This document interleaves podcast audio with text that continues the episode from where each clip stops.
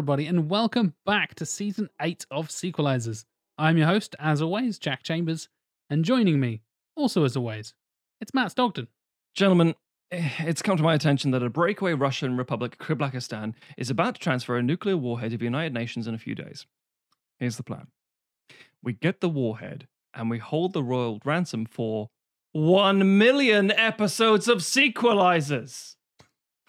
Uh, so uh, a- a lot has changed since you've hosted a podcast, and uh, there's not as many episodes as you might think. Joe Rogan's Oh, nearly there. really? and, uh, I think Okay. Nerdist has nearly got there as well, and uh, Oh. Ricky Gervais probably passed 100, uh, passed a million a little while Uh, ago. So, Okay, uh, well, then 100 billion episodes of Sequelizers. dun, dun, dun, dun, dun, Da-da. And joining that nefarious, evil man with a devilish beard and myself, it's Tim Matum. My God, Matt's got a fabulous body. I bet he shags like a minx. How do I let him know that because of the unfreezing process, I have no inner monologue? I hope I didn't just say that all out loud just now. Locked in the vault, Tim. Locked in the vault. Yeah. I hope I didn't just say that into a microphone that's recording a podcast. Yeah. Going out to Considering- just thousands of listeners. Preserve around the that for all eternity. Considering what's yeah. in our fucking outtakes. well, ladies and gentlemen, if you hadn't already guessed, then where have you been? I think that's that. There's some pretty good teasers. I think a lot of people will be guessing this film already. Shrek 3.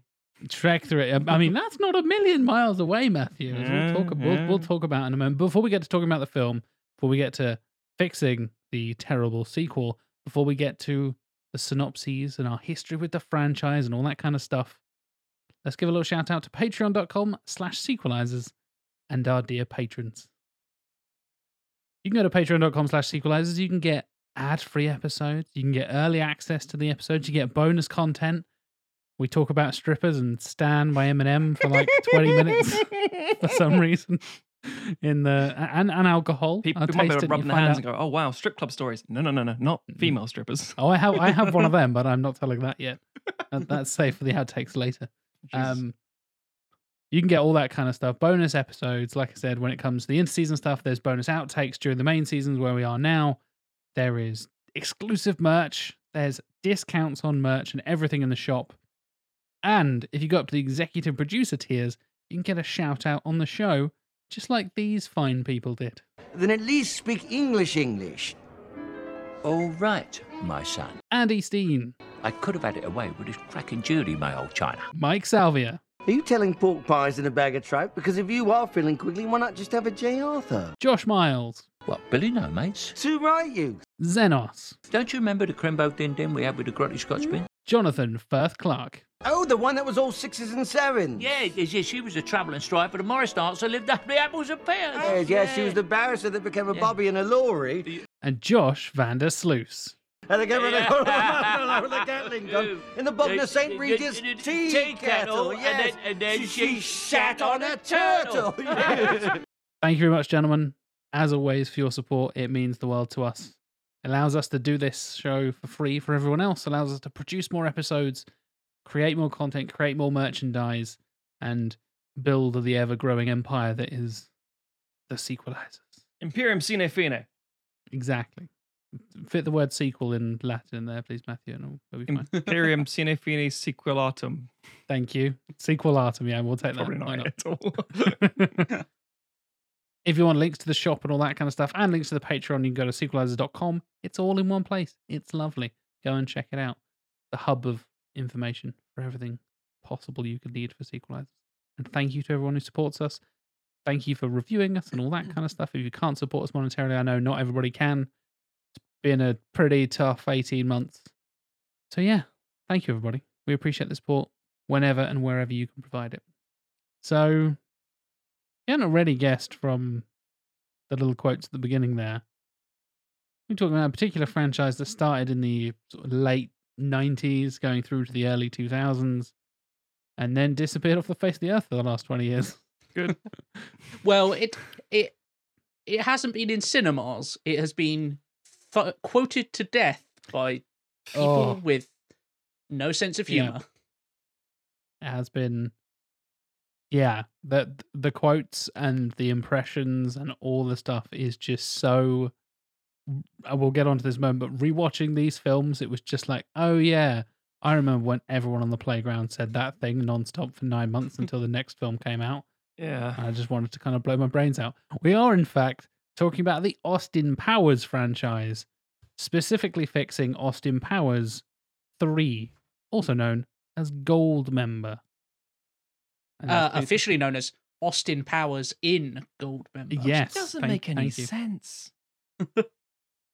I mean, in a gold it- it- member. it's a it's a Bond thing, right? It's like Goldmember is the name of the film, and he's in Goldmember. Yeah, I And think also it's meant to James Bond to in the, Goldfinger. the posters, isn't it, uh, of of classic Bond movies, Yeah. where it would say like James Bond in. In Yeah, For yeah, I know, I know. But I It's just think it's Hugh Jackman. bullshit. Yeah. Exactly. So I'm going to kick things off with my history with this franchise because, good lord, was this a part of my middle school, high school years? Because I was far too old, uh, far too sorry, far too old, far too young for the the first two films. But when Goldmember came out in 2002, I had just turned 12, and oh boy, are these films perfect for a 12 year old boy's sense of Yeah. humor? we went to see Goldmember in the cinema as like a birthday treat. I think it was either for me or one of my friends because it came out in like October, I think, or like or around about the sort of like Mm. Augusty, September, October kind Mm. of time. It was my summer birthday, in the Americas. my I birthday's in been- yeah, September, Yeah. and I think. Yeah, somebody's birthday, possibly my birthday. We all went and saw it, and it was like the best thing we'd ever done as twelve year olds because Mm. everything is hilarious to a 12 year old boy, basically. and uh, revisiting this franchise as a now 30 year old man, quite a different experience. But yeah, I think that these these three films and the fact that I know I say this a lot, like I go for a while without, oh, I haven't seen this one in a decade. Mm. They all just kind of blur into one.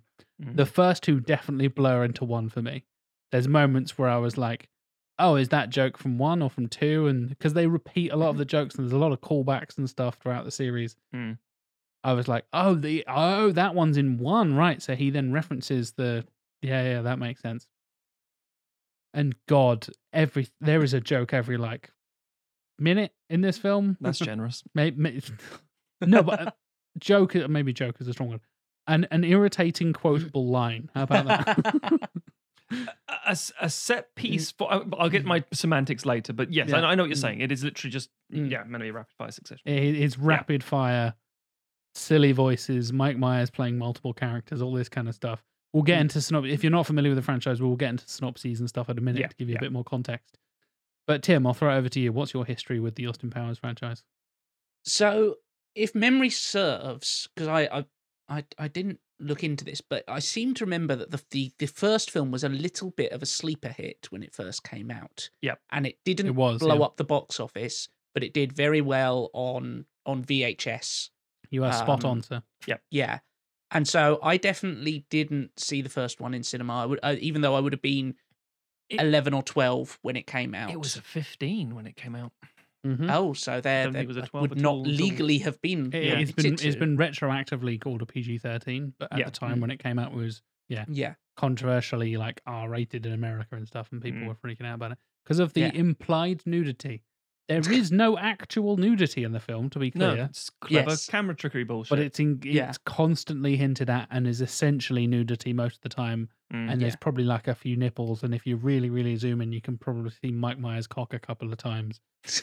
But like, yeah, on VHS that's- technology. yeah, yeah, Yes. you know, zoom in enhance on VHS. That's how that works. Um, yeah. So I, I think I, I think I saw the first two at home, like on VHS, on uh, you know at at sleepovers with like, yeah, with sort of 12, 13 year old kids. They are the Uh, perfect that age kids sleepover movies. Yes. Yeah. Um, and I think Goldmember is the only one I saw in cinema, Same here. Yep. which I would have I would have been sixteen when that came out. So still an idiot. I think even then I was aware that Goldmember was was the weakest. Uh, and there's as we will get into so many jokes so much of goldmember is just repeating jokes from previous from previous films, and this is a franchise that already loves to repeat a joke and hammer it into the ground until it's no longer funny. Yeah. Um, like if it if it thinks something is funny, it will do it eight times in a row. I'm almost impressed how ad nauseum it is, how it's just literally Yeah. choked to death. And you're like, Mm. oh my God, this wasn't funny a little while ago. And it's but that's the kind of a humor that engages that age. You're like, ha ha, Mm. do it again. Yeah, yeah, it's it's all catchphrases and stuff like that. I mean, I you know, I this this would have been around this time would have been when South Park South Park first came out, Mm.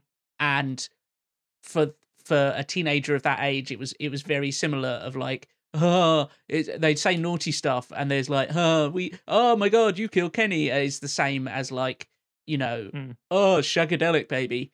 Um, Mm.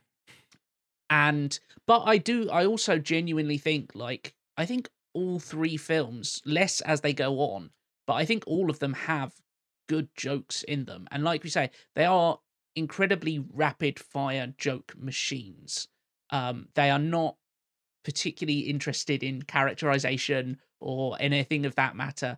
All they are interested is firing out as many jokes as they possibly can per minute. Mm. and that means that they often fall back on like oh we found this joke that works. We found this funny voice that works. We're just going to shoot it out again and again and again. Mm. but it does mean that they also they do occasionally strike gold. And and rewatching these for for getting ready for this there were moments even in in goldmember where i was like that's pretty fucking funny Yep. or you know i would have a i would have a laugh or a giggle or whatever I, found myself in, especially uh, thinking like that's not funny, and then like like you said, they will do something eight times. On Mm. the third time, I'm laughing, yeah and then by time number five, I'm like, okay, I got it. Ah, number six, okay, yeah, yeah mm-hmm, mm-hmm, yep, that's seven. Uh, Yeah. It outstays and then, its there, welcome. and then there's eight. It's like, yeah, yeah, yeah. Yeah. It's the classic thing that like Family Guy kind of expanded on, where they linger on the shot for too long on purpose Mm, to try and make a mm. joke of it. The classic, ah, ah, Oh, Peter God, yeah. holding his knee, and yeah, that Yeah. thing was quoted and cut to a million times, and repeating Mm, every single funny little joke yeah over and over And- again. It's like, oh, this one's funny, and they held it for too long, and that's a joke on top of another joke. Mm. Like, okay, yeah. It'll And sometimes that- again. sometimes things like that do work well like the the scene where austin is trying is in in the first film where he's got the the car wedged in the corridor and he's trying to turn it around that is funny because of how long it goes on but when it's a case of something like annoying voices saying variations on the same line over and over again it quickly becomes grating and a it- lot of Doctor Evil stuff is just like, oh, he's doing a silly voice. Great. Yeah and unfortunately they they don't seem to particularly as time goes on distinguish between what is funny and what is not. But we're getting into dissecting the film rather We than are, history but so yeah i would have seen i would have seen both the first two on vhs probably the year after they came out you know because they were as much as it, it didn't blow up the box office the first one was popular on vhs and it was the kind of thing that you'd watch with your mates you know or whatever um at home and yeah and then i think I, I saw goldmember in the cinema and was like well that was a bit of a damp squib to to end it on but i guess but i guess you've got to do a trilogy haven't you Apparently.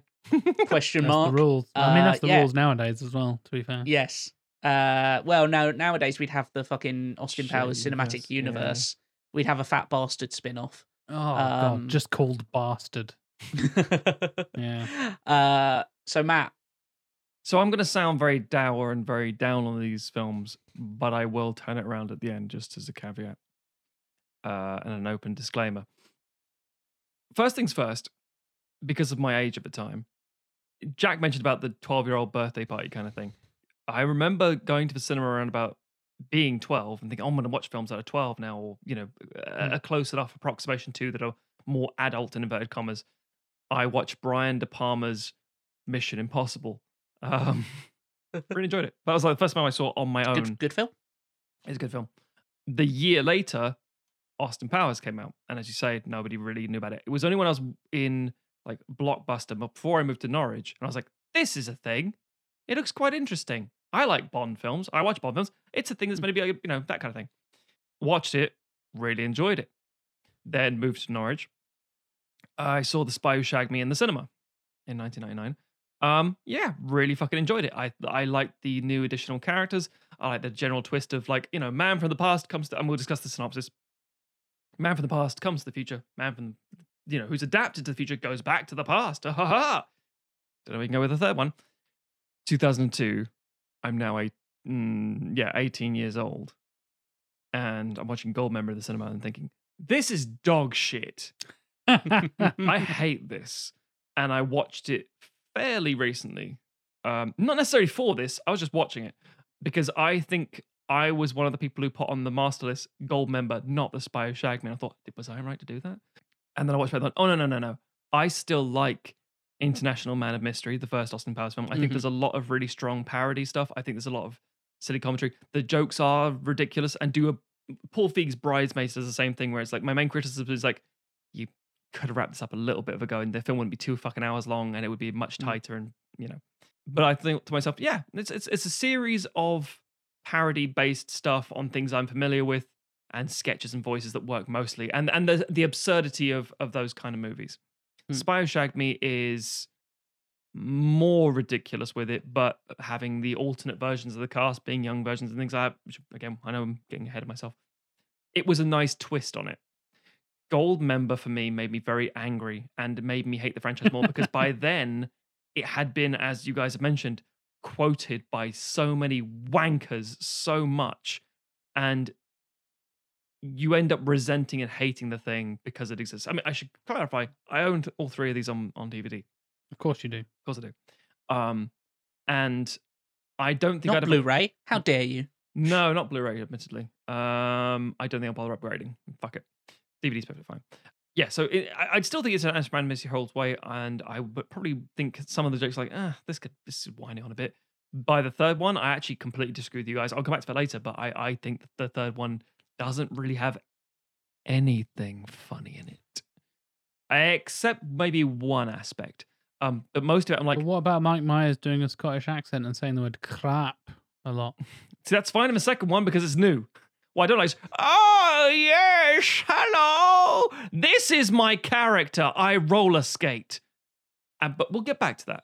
We'll get We'll back to that. Yeah, well, yeah. Future my- spoilers, Matthew. Future spoilers. Future spoilers. Um, so so I, I I have learned to or grown to hate the idea of the franchise based solely on the third film, even though I like the first two. It's like Shrek, where I like the first film, but my loathing of the second and my frustration no frustration with the second, loathing of third and fourth make me hate all of it because I see Mm. it's it's like when you're watching like Force Awakens or Last Jedi. I'm like, I know where this is fucking going, and I'm not happy. Or like, oh, Game of Thrones. I'll start episode. No, there's no point in starting episode one. I know where this is going. And fuck that shit. It's it's like it it sullies it somehow, even though it, it shouldn't because it's a standalone. So let's get into some synopses, shall we? And just in case you listeners aren't familiar with the franchise, aren't familiar with the 1997, 1999, and 2002 films, I'll hand over for my dear colleague and fellow spy, Tim Matum. Thank you. So we begin in 1997 with Austin Powers, International Man of Mystery. In 1967, British spy Austin Powers, played by Mike Myers, thwarts an assassination attempt by his nemesis Doctor Evil, also played by Mike Myers, uh, in a London nightclub. Which we don't know at first. It, it, Mm. They they hover the reveal for quite a while in the first. one. Yes.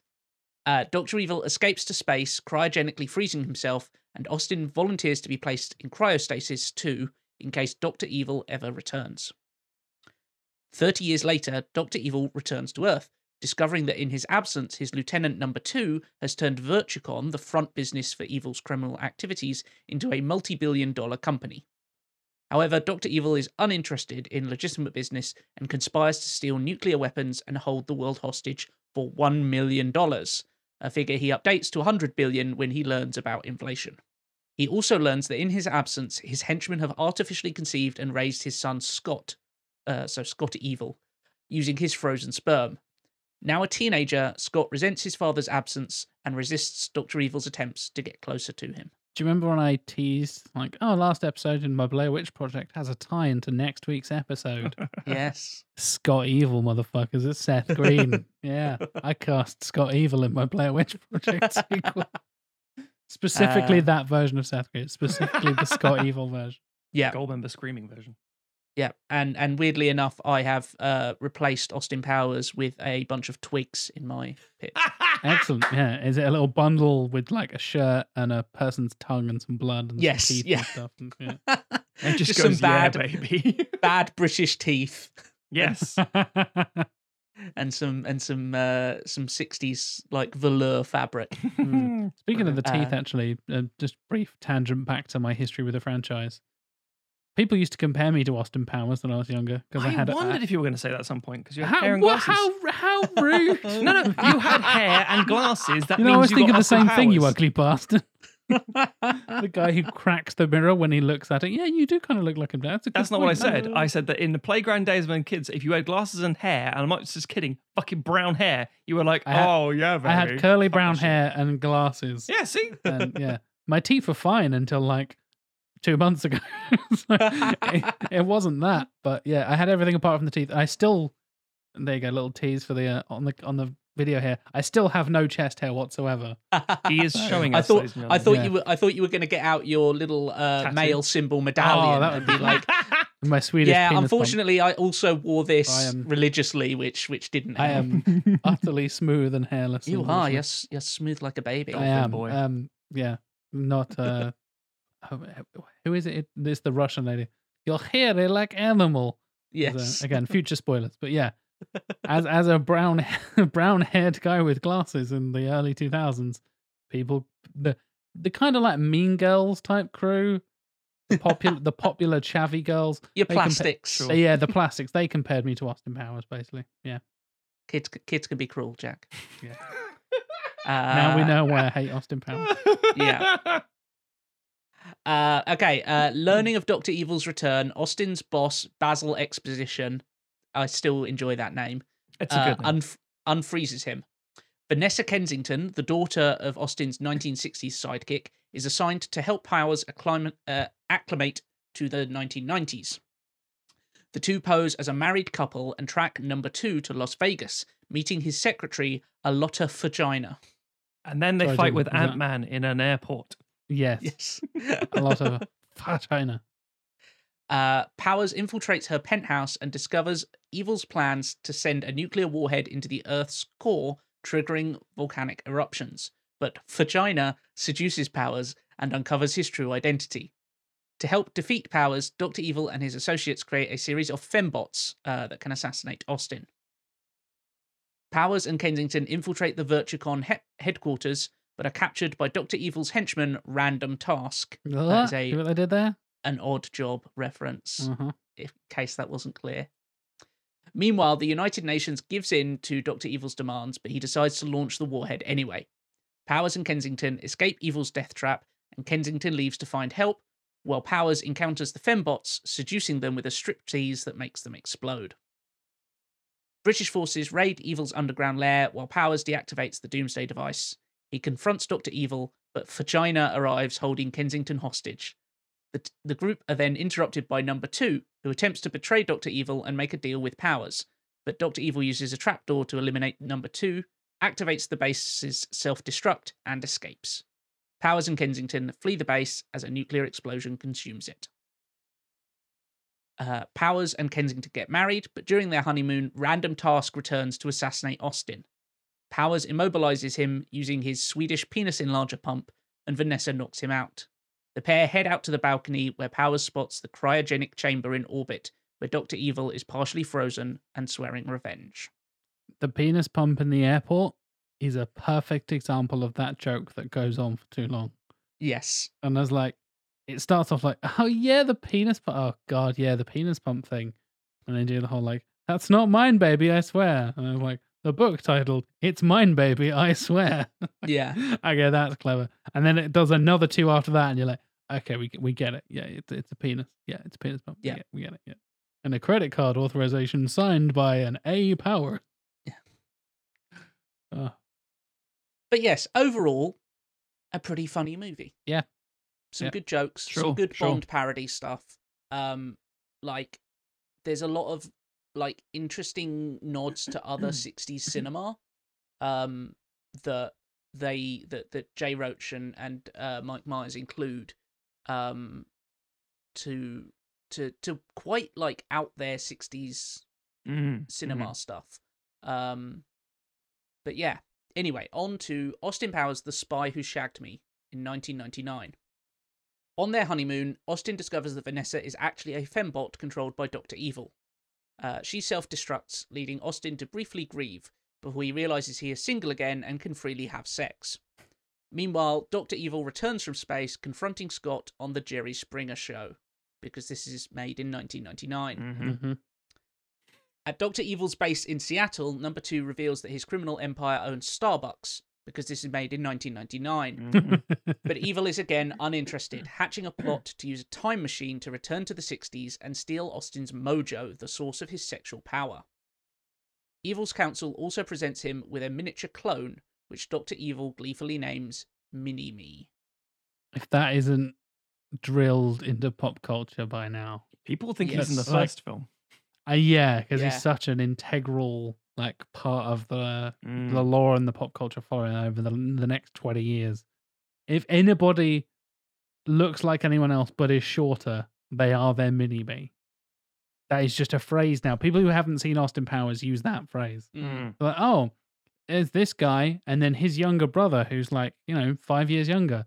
He looks like his mini me. And you're like, for fuck's sake, yeah. Before that, it was Dan DeVito and Arnold Schwarzenegger in Twins. yeah, yeah. That was Fair, the thing, and now it's. Mini Me. It hasn't been Yeah. really, I don't think, uh, replaced. Future spoilers for Danny DeVito playing mini me That's true. That's true. weird, weird connection, yeah. that, that I mentioned in our cameo. Yeah, yeah, yeah. Uh, Dr. Evil and Mini-Me travel to 1969, meeting younger versions of Number 2 and Frau Farbissina. In the present, Austin is seduced by supermodel Ivana Humpalot, one of Evil's agents, but she decides he is too sexy to kill. In 1969, Evil's double agent, an obese Scottish guard called Fat Bastard, really creative name, yeah, yeah, very creative. I'm Uh, fat! And you're like, lean into it. Yep. Fat Bastard extracts Austin's mojo from his frozen body, and in the present, Powers discovers he has been made impotent. Using a time traveling VW Beetle, Austin travels to 1969 and escapes an assassination attempt with the help of CIA agent Felicity Shagwell. Again, Shagwell by of- name, Shagwell by nature. A lot of effort put into these names. Yep. Uh, the pair are pursued by Mustafa, another of Dr. Evil's henchmen, who reveals the location of Evil's lair before Mini Me kills him. Again, I forgot Mustafa is in the first film because Yes. he he, Mm. he does the Played- recurring joke of being killed and then not being killed. Will. Ferrell and Blackface. yeah, Yes. yeah, I noticed that as well. like Mustafa, that's a weirdly Middle Eastern name. Oh, he's still played by Will Ferrell in this one. Oh Yeah. no, Will Ferrell's got brown face and, Yeah. and grey hair for some reason, even though he's probably in his thirties at that point, like uh, Yeah. twenties. But- I but don't know. Will Ferrell has just always looked the age that Will Oh Ferrell yeah, is. yeah. Mm. Will Ferrell's got one of those faces. Yeah. Unfortunately, not Um, not a brown face. Yes. One of those very white faces. very white Okay. faces. Okay. Uh, Fat Bastard div- delivers Austin's mojo to Dr. Evil, and after drinking some of it, Dr. Evil seduces Frau Farbissina, conceiving Scott. Examining photos of his cryo chamber, Austin realizes that Fat Bastard is the one who stole his mojo. He and Felicity get to know each other, but when she tries to sleep with him, he is forced to reject her. Because he's not got any mojo. Got any mojo, baby? Under instructions to implant a homing device into Fat Bastard, Felicity seduces him and shoves it up his butt, but he poops it out. Fortunately, fat his... people pooping is funny, right, guys? Yeah. Fortunately, his stool sample reveals traces of a vegetable that only grows on one Caribbean island. Austin and Felicity arrive on the island but are captured, escaping when Shagwell flashes a guard. Dr. Evil and Mini Me leave to carry out Evil's new plan, installing a laser on the moon that can target Washington, D.C., and Austin and Felicity pursue them in Apollo 11. Arriving at Evil's moon base, Austin battles Mini Me, eventually flushing them into space, before confronting Dr. Evil, who gives Powers a choice save the world or save Felicity, who he has locked in a chamber with poison gas. Felicity tells Austin to save the world, and he succeeds, but Felicity dies. Before Austin can kill him, Dr. Evil suggests using his time machine to travel back and save her. Austin travels 10 minutes into the past, meeting himself and teaming up to save the world and Felicity. Dr. Evil triggers the base's self destruct, escaping by throwing Austin's mojo into the air. The two Austins try to catch it but bump into each other and it smashes. Austin despairs, but Felicity points out that Austin's actions demonstrate that he never really lost it. Uh, it was the mojo was inside all you along. all along. it was the friends we made along the way. Yeah. Returning to the present, Austin and Felicity are ambushed by Fat Bastard. Felicity asks Fat Bastard if he's really happy, which almost prompts a change of heart, but when he decides to shoot them anyway, she disarms him. And in 1969, Dr. Evil recovers Mini Me from space and vows revenge. By the way, Fat Bastard is played by Mike Myers as well. Yes, So we should, we should we've now out got there's another character. Austin Powers, Doctor Evil, and Fat Bastard all played by Mike Myers. Yes. Mhm. And Mike Myers is half Scottish, I think. He has some Yeah. Canadian Scottish heritage Scot, in him. Yeah, he had yeah. done a, a Scottish character previously in So I Married an Axe Murderer, where he plays himself and his own father. Yeah. Uh, which was very much the gateway drug to uh, what Austin Powers would become. To, to be fair, a lot of comedians were doing this. Eddie Murphy was doing the same thing. Of like, Uh, I'm yeah. playing 50 fucking roles. It's it was a it was a thing because it, It, was really easier feels with the it digital feels like technology. such an exercise in ego, where it's Oh, like yeah. no one else is allowed to be funny because uh, I'm going to take all the roles. I'm also gonna take all the paychecks.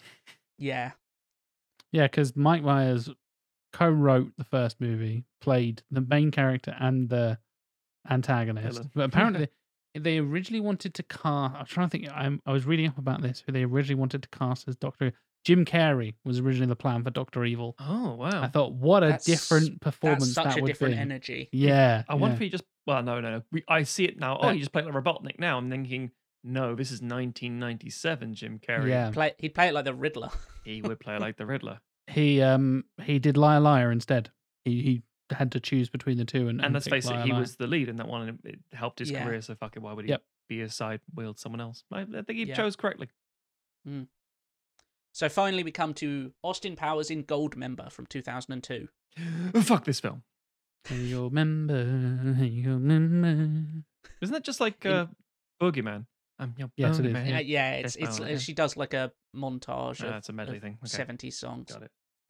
Uh, in 2002, a high octane action sequence follows Austin and FBI agent Dixie Normus as they uh, evade an attacking helicopter. But this is quickly revealed to be a film adaptation of Austin's adventures called Austin Pussy, starring Tom Cruise as Austin, Gwyneth Paltrow as Dixie, Kevin Spacey as Dr. Evil, Ooh.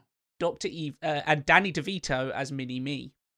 Asked for his input by director Steven Spielberg, Austin comments that the film needs more mojo, baby. And, and Uh, unlike lead- Mortal lead- Kombat, it's actual Steven Spielberg. yeah. Yes, Yeah. yeah. Mortal Kombat one. reference we, we referenced in the previous season finale. Uh, leading to cameos by Quincy Jones and a fembot version of Britney Spears during a dance number, because this was made in 2002. I have a lot to say about that. We'll come back to it. At his base, hidden behind the Hollywood sign, Dr. Evil is welcomed back to Earth by Number Two and Frau Farbissina. He reveals his new plan to attract a golden asteroid to Earth with a tractor beam, helped by a Dutch metallurgist from the 1970s called Goldmember, who will also be played by Mike Myers. Yeah. What a, a brilliant comic creation he is. However, the plan is immediately foiled by Powers, and Dr. Evil and Mini Me are jailed.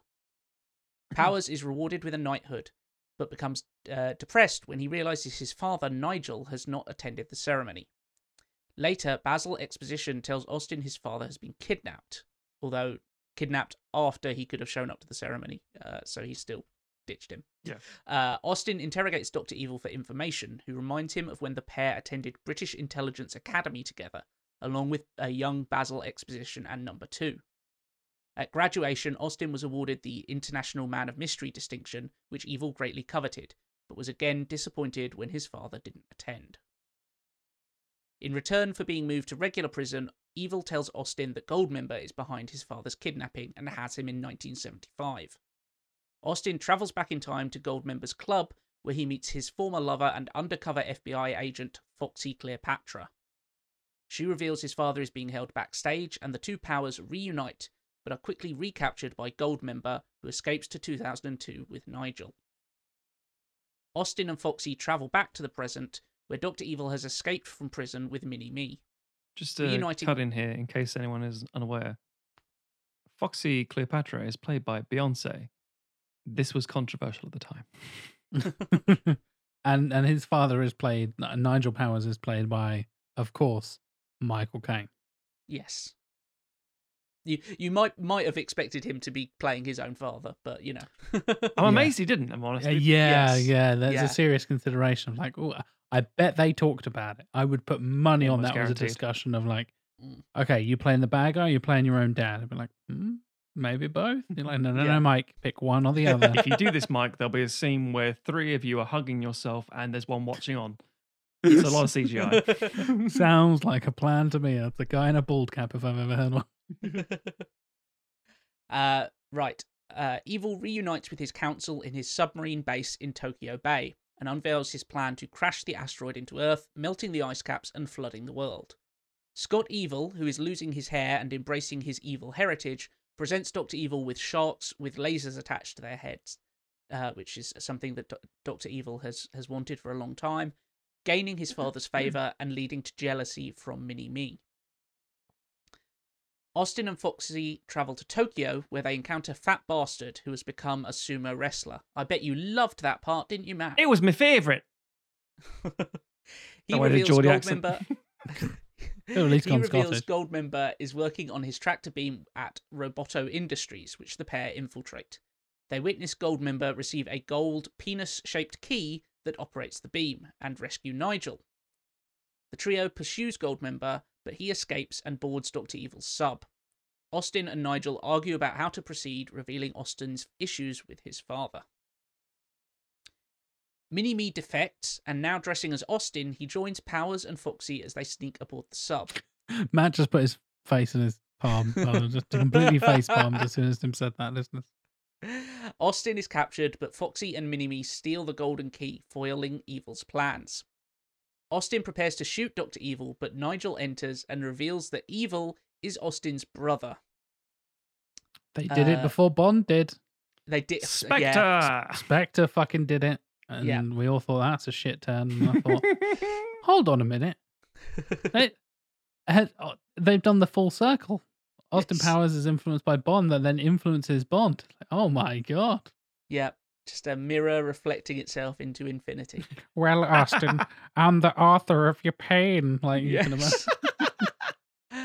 Austin decides to spare Dr. Evil, and Nigel tells him that he's proud of him, leading all three to reconcile and enraging Scott, who storms off. All the all the mics hug together. the, there's so many mics. Mics and each other. Michaels and yeah. Just push your Michaels together and let them touch. Goldmember decides to activate the tractor beam anyway, using his own penis as a key, because it's coated in gold, uh, and also detachable. Um, Yeah. But Austin and Evil work together to foil him, destroying the meteor and electrocuting Goldmember. The scene transitions to the Austin Pussy premiere, where uh, so uh, this involving a cut where John Travolta is playing uh, Goldmember. Uh, Austin, Foxy, Doctor Evil, and Mini Me all celebrate, while in the Hollywood base, a now completely bald Scott swears revenge. Setting up for the fourth one, obviously. Yes. Mm. Which apparently was going to be a TV show. It was going to be an animated show. What? And Oh, yeah, that would have that, been that was a long rumor which was in production hell for a while. God. Yeah. Um, and a film has been hinted at specifically by Mike Myers of all people, and we're going to talk about Mike Myers in a second because that's where I want to start. because he's basically confirmed it like five times over the last 15 mm. years, and it's never been made. And let's let's kick things off. Let's talk about Mike Myers because we talked a lot about old Bobby De Niro recently and his career of being some of the some of the best films ever made. Yeah. in the fucking Godfather and all kinds of other absolute classics. Widely renowned as one of the best actors to ever step in front of a camera. Yeah. and he's made absolute shite for the last twenty years. A smattering Mike- of half decent stuff in there, but mostly. Mm, yeah. Mike Myers did like like a weirdly condensed, way less extreme version of that. in that- His highs were never so high, but oh dear, his lows were ever so low. Well, it's it's weird because it's not even that he's made a bunch of shit in the past few years. He's just kind of disappeared. Yeah, Like he did, Yeah. he did Goldmember, which everybody kind of accepted. Like it still made a bunch of money. I'm sure. I don't know the figures. I've I've but- got figures for you here if you'd like them. Yeah, Um, um, so the first one is uh, budget of about sixteen and a half million dollars hmm and a box office of sixty-seven million. So, like you said, a bit of a sleeper hit. It made its money. yeah, It, it kind of came out of nowhere. It was New Line Mm. Trying to like revitalize themselves because they were struggling financially at the time. And essentially, from what I understand, from the money they made from the this film and the second one is essentially what they gave Peter Jackson Yeah, to to Lord fund Lord of the Rings. Holy shit! So, yeah, if if it- Yeah. if we didn't have the spy so who shagged weird. me and that wasn't successful, because the spy who shagged me, oh boy, that made a bunch of money. That was on a thirty-three million dollar budget, so twice the budget of the first one, but still Mhm. pretty pretty modest. But Mm. made three hundred and twelve million dollars, Yeah, So- that is that is the power of eight or nine times its budget back, pretty Mm. much. Yeah, yeah. Another that- reason why that we couldn't sequelize the second one because that means no Lord of the Rings. Yeah, well, Tim, we've Tim already already, made sure once. of that. Yeah, Yeah. we can't we Um, can't have double no Lord of the Rings in our alternate timeline. Um, Yeah. And then finally, Goldmember is again double the budget, sixty-three million, but a box office of slightly less, but still considerable, Mm. two hundred ninety-six million. yeah, So it still made a shit ton of money. Yeah, but I don't The budgets across the board are pretty modest, but essentially double with each film. yeah.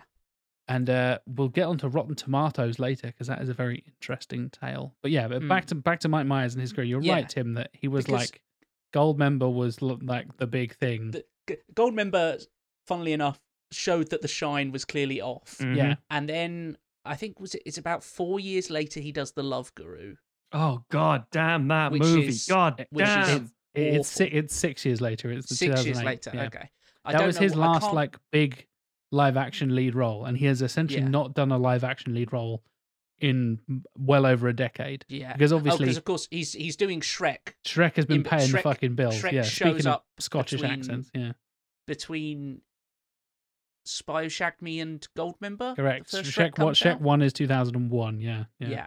So yeah, so then so then he's doing Shrek for a while. Then he goes back to live action, does the Love Guru, that bombs, and then he pretty much kind of disappears. He kind of retires. Like he does, he shows up in weird stuff. Like he's in fucking Inglourious Basterds. The year after Uh, Love Guru, Yeah. is Inglorious Yeah. And Bastards people as the forget like that. yeah, he's, He's the, in the um, trailer. English general. Yeah, And there's, yeah. I remember at the time there was like, oh, is he going to be the next person that Tarantino like redeems? Yeah. yeah. Um, but no, and then he just kind of like he's he's he's done a couple of different things, but he's he's kind of just disappeared. Um, and it's it's very. I mean, you, you know, he's got enough money that he can absolutely, and I'm not sure the world would be a better place if if he was like, no, I'm going to keep making terrible comedies. But it is it's strange to have someone just kind of make so much money and be kind of like because he, he if he'd have kept making films people would have just gone oh the love guru was just a blip. I'm like i'm sure. Who knows? But i mean it could have it could have made some total dreck but um he was still at a period enough coming off of austin powers and the shrek films that we could be looking back and going like oh there there was that weird one where he kind of did brown face and it was a bit you know and it, and it didn't do much at the box office but then he came back and did blah blah blah but instead he just yeah he just vanishes I have two points to make here. Um, the first is about SNL technically, and the second is about nostalgia. There is a a a a, a triple factor, triple threat, as it were, which goes Mike Myers doing big things in inverted commas, like Austin Powers and Wayne's World and Shrek, and it's like, wow, this guy is fucking I, a household name effectively to to a Mm. degree. That midway hands off to Adam Sandler. That guy's a household name. He's doing tons of stuff. Which finally hands over to Will Ferrell. That guy's a household name. He's doing stuff. Mm. And they're the three. And they all have the same style in the sense of we'll just do SNL style skits that go on too long and a character that's kind of fucking annoying, but it'll be fine. And every time they Mm. come back to these characters, it's somehow much, much worse. That's why admittedly, Sandler's only real sequels that tend to work kind of are Hotel Transylvania. Um, Will Ferrell again when he comes. Zoolander too. How dare you, Matthew? What a masterpiece of cinema! Oh, I can't even say it out loud. Uh, Zoolander 2, fuck me. Um, I kind of just You, forgot. I you forgot it existed. I did, I really did. So, point is, Just like the rest of the world as well. Mm. he, because you have that transitional passing of the baton, you forget about the one who came before it. And also, most importantly about the second point, nostalgia, Mike Myers is inextricably linked to the 90s and very generously the early 2000s. Mm. And we have had in the last 10, 15 years an 80s revival nostalgia sort of thing. We're pumping the 80s, every everything's 80s. It's all coming. Bring back my 80s fans, my 80s style shows, the music, uh, or what you know, it, through a, a contemporary prism. And we are now very slowly sliding ourselves into some really strong 90s nostalgia because that's the nature of the 30s cycle and all that Mm. stuff. So I think it wouldn't surprise me at all if Mike Myers does make a huge fucking comeback. I don't know what Well- form, but he could easily. If you if you look on his IMDb at the moment, there is an uh, an Austin Powers four, which is apparently announced, Huh. and his Yeah, role yeah, yeah. Austin Powers brackets rumored. Yeah, um, exactly. I'm sure if there is an Austin Powers four, it's he been would there be playing since Austin Powers. 2007 for the record. Yeah. Yeah. but there's also uh, untitled David O. Russell project Oh wow, okay, interesting. and an untitled Mike Myers Netflix project, which would be a TV series. Is the Mm, untitled David O. Russell thing Canterbury Glass by any chance? could be. Uh, I Because mean, that it is might what be. it's listed as on Wikipedia. It's Oh, uh, okay. announced that he was working on a film with Christian Bale, uh, Margot Robbie, Michael B. Jordan, Jennifer Lawrence. Hmm. Um, I think a few people were not cast. Like I don't think Jennifer Lawrence ended up in the project in the end, but Mm. Christian Bale, Margot Robbie, John David Washington, Rami Malek, Zoe Saldana, Robert De Niro, Mike Myers, Timothy Olyphant, uh, Mm. Wow. Mi- Michael Shannon, Chris Rock, Anya Taylor Joy, Andrea Riseborough. It's a hell of a fucking cast that is rumored for this film. Like even David O. Russell, we'll see because I, Yeah. I think he's made some very great films, but he is a monster to work with, and or Yeah. half the people who work with him never work with him again because he is just just. And, and when I say abusive, I don't necessarily mean in a sexual way, as we all expect these days, but Mm. just screaming, shouting, physically violent, Tyrannical. just just unhinged.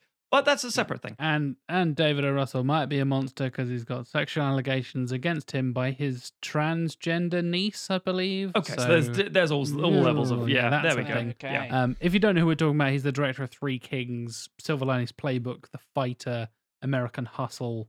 Mm. Those films you might Yeah. recognize him from. Yeah. Potent, but possible piece of shit. Just to clarify out there, Allegedly, yeah. appa- yeah, apparently absolute nightmare to work with, as you said, Matt. Yeah. Those two things often go hand in hand. what a surprise! Yeah. If you're a piece of shit, you're also a piece of shit behind the camera as well. so with regards to the nostalgia factor and bringing these things back again i don't i wouldn't be surprised but and and, and i really want to drill down to this because this is important mike myers in the 90s was had a bit of a finger on the pulse as to what was going on shrek isn't his thing it's chris farley's thing and chris farley died and Mm. he was brought in and did a good job with it fair enough his uh lampooning of a certain type of individual in in in um wayne's world works well no problem with that at all Mm. it's I it's not fucking offensive love Wayne's World. yeah, not offensive. It's genuinely Wayne's like a celebration. It's fun. It's cheeky. It's it, Mm. it works. Um, Austin Powers genuinely feels like an actual celebration of of Bond and spy thrillers of the '60s and all that kind of you know Man Mm. from Uncle and and it, it The Saint and shit. because he has British and and Scottish family. yes, like He's a it's part of it. him referencing a lot of movies and and TV and stuff like that culture that he grew up with. yes, He he spent a Um, lot of his childhood in Liverpool, I believe, or his his dad Mm. lived in Liverpool or something like that. So he learned a lot about like that's where the '60s influence comes from, is from his dad living there in the '60s and kind of precisely. yeah. Mm. all the Beatles and like you said, Yeah. all the weird cinema stuff that's kind of referenced. Yeah. And which which so it, it makes like the first film kind of this weird passion project almost Precisely. that could have that could have gone absolutely nowhere and people would be like remember hey remember when mike myers did that remember when the guy from wayne's world did that fucking spy film Hmm. how weird was and it and it had all these like bits where they'd just transition and there'd just be people dancing and like psychedelic lighting and stuff like that. How weird that? And he played like two different roles in it. Weird, man. Um, and that could just be the, this weird fit footnote in cinematic history. But it completely blew up. And yeah, but I think it's interesting that we talked about Sandler, um, and uh, and there's people like Ben Stiller around this time who Yes, kind of come up through that same process. God, Ben Like- Stiller is a person I forget exists on a regular basis. You know what I mean? I think it's interesting that Mike Myers has never really been a like a rom com guy. Mm, yeah. Um, yes, yes. he's never His like, sexiest he's- role is Austin Powers, I guess. Um, oh, and like his most conventional rom com is like, uh, so I American married an Axe axe Murderer. murderer, Yes. Yeah. which is really weird. Like pa- plays like a I don't know. Cat in the beat Hat's poet. pretty pretty romantic and sexy. That's one of the worst films I've Uh, ever seen. Two of the worst films I've ever seen are that version of Cat in the Hat and The Love Guru. I thankfully have never seen either of those. Terrible. Awful Um, movies. I have I have watched him in uh, the the film about Studio 54, uh, and he's actually really interesting in that Hmm. because it's not it's it, it's him playing kind of a dramatic role. He briefly Um, shows up in Bohemian Rhapsody as well, doesn't he? I'm just, I'm just like, Yes. yeah, thinking about what, why else have I seen Mike Myers Because Because Inglorious Bastard thing really triggered my brain. I was like, what, what Mm. else is he? Oh, yeah, he's like that record producer guy in Bohemian Rhapsody of all places. How Mm. weird. Um, but yeah, I think that definitely hurt him in the early 2000s because there were a lot of there were a lot of rom coms in that period, and he doesn't really work in that mold. entirely. Um, it, it's it's worth noting that he has strengths, and the 2000s, seemingly mid and late 2000s, didn't use those strengths or weren't able to. The comedy that we were sort of watching, the sort of Judd Apatow rise of the kind of stuff, shifted away from do a silly voice and over and over and over. There's still elements of it, but it didn't play in the same way. Mm. I, I think that part of that big shift, and I'm I'm going on a little bit of evidence here, but also you know a lot of rumors about how these films made, and we'll, we'll talk about Austin Powers in a second and how that kind of came around. It's the shift from highly improv stuff from a bunch of comedians to the early 2000s, where it's the more like, oh, that was really cleverly written. These jokes are written. It's not just a bunch Mm, of people sure. like the the whole shh scene is completely improv between Seth Green and Mike Myers, and there's like 15 different takes of completely different jokes, and that just happened to be the one they picked. And now, whenever you talk, anybody goes shh, stupid, dip, zill, and all that bullshit. Mm.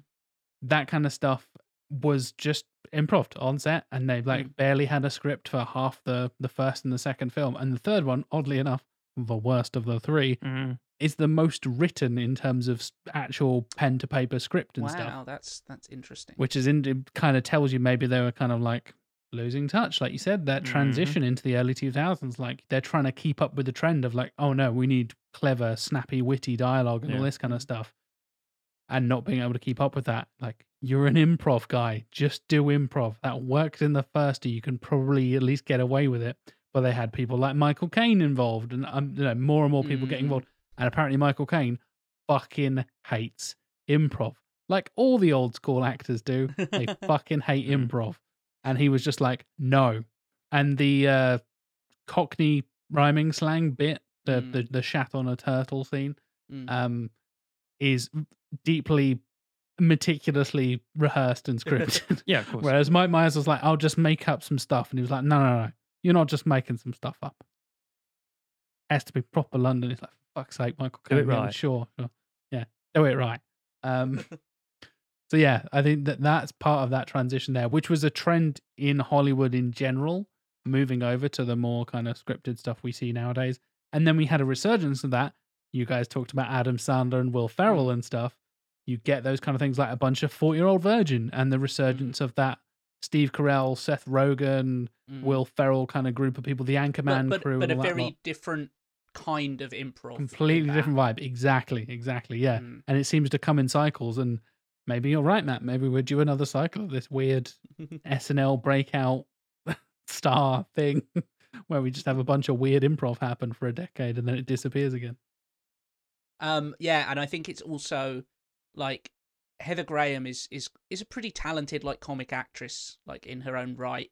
Um, and I don't really have much of an opinion on Elizabeth Hurley, but I think it's very telling that like Beyonce, this was her first like cinematic role. She is she has not got for for all the many talents that Beyonce have has got.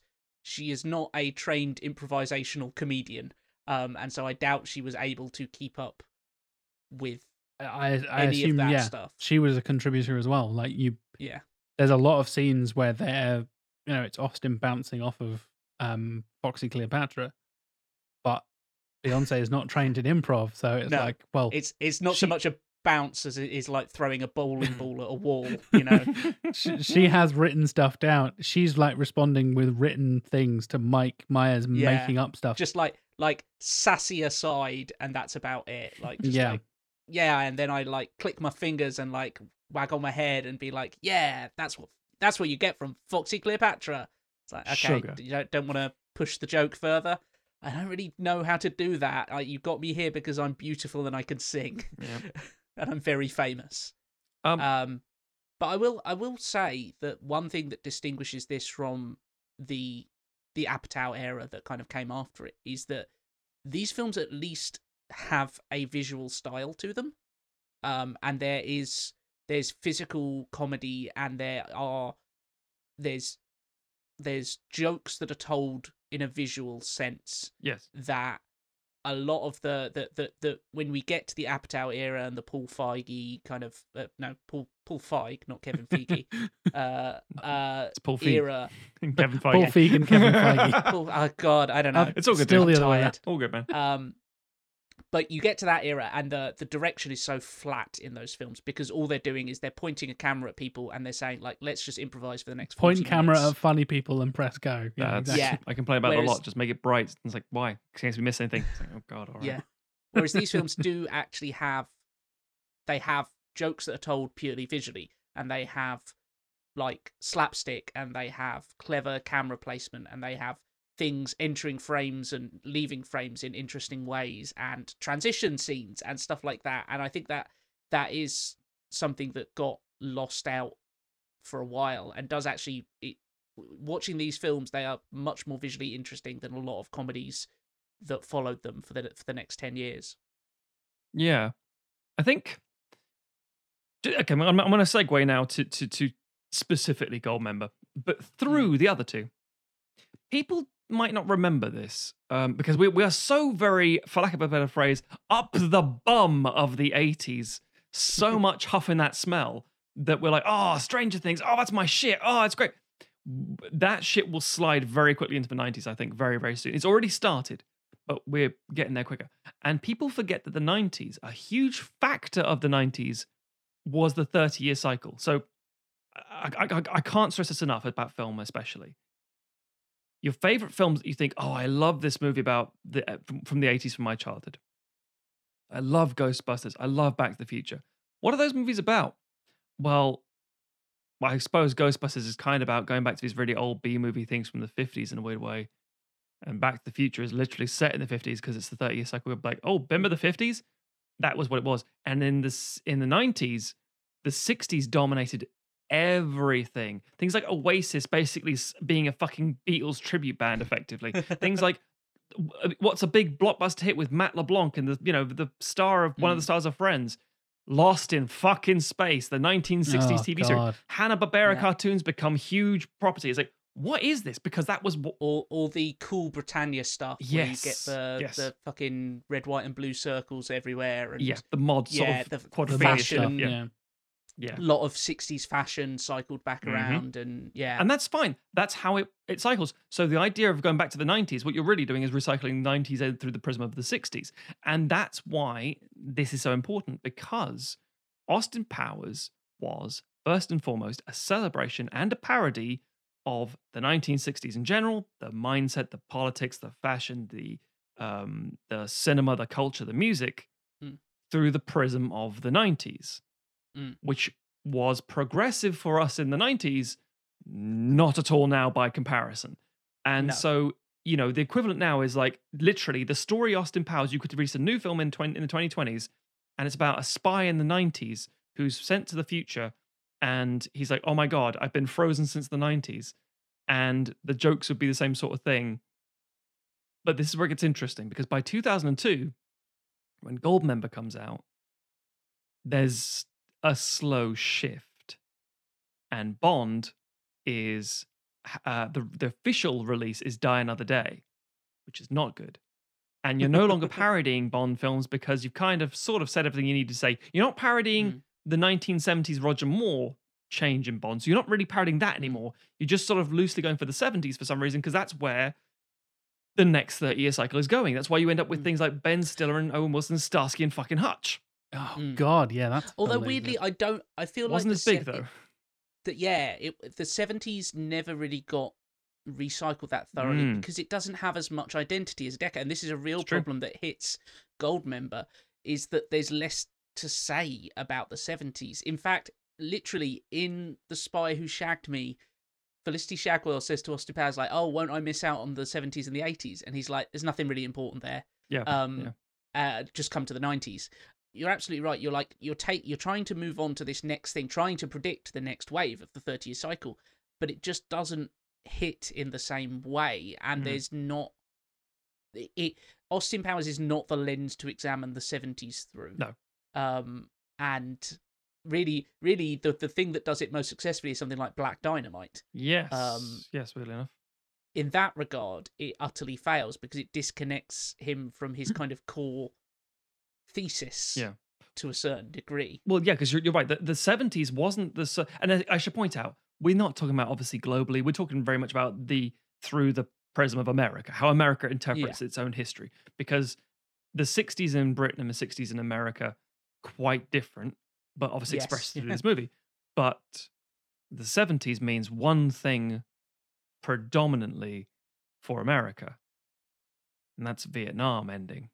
Mm, And yeah, in the two early 2000s we were at war with iraq and afghanistan and there's like a whole like there's this weird nonsense war we're involved in people are coming home very desensitized so you end up having these movies about patriotism and attacks and all this sort of stuff in the Mm. military and things like jarhead and other bits and pieces and it's like oh this feels very fucking familiar that's your 70s revival in the worst Yes. possible way Yes, yeah, that was the. the like, how are we going to reference the 70s this decade? I don't know. Let's get point uh, stuck in another pointless war. Yep.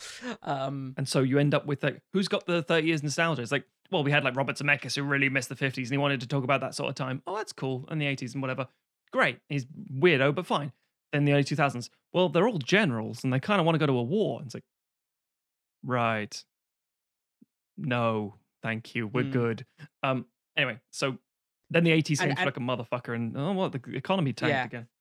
and and the thing is is that like the 70s is both its own thing and it's also too close to the 60s Yes. to provide a real contrast because it doesn't it doesn't feel like they're saying anything different particularly because it's still he's still just him being groovy and everyone seems to get on with that fine hmm it's not like he arrives in the 70s and people are like wow you're really outdated like why are you wearing stuff from 10 years ago He's a fish out of water in the Um, 90s, but in the 70s, like, hey, everything's the same. He's in again, and he he has he struggles to find himself in the 90s, Mm. but he has no problem in the 70s. Like, I'll just put on a big fur coat and a oh, it's a pimpmobile. I know what this is, and and these giant platform shoes and a cane. It's like, yeah, this just mostly feels like blaxploitation. Do you have anything else you got going on here? yeah Ju- we just just blaxploitation. It's like okay, and also Goldmember.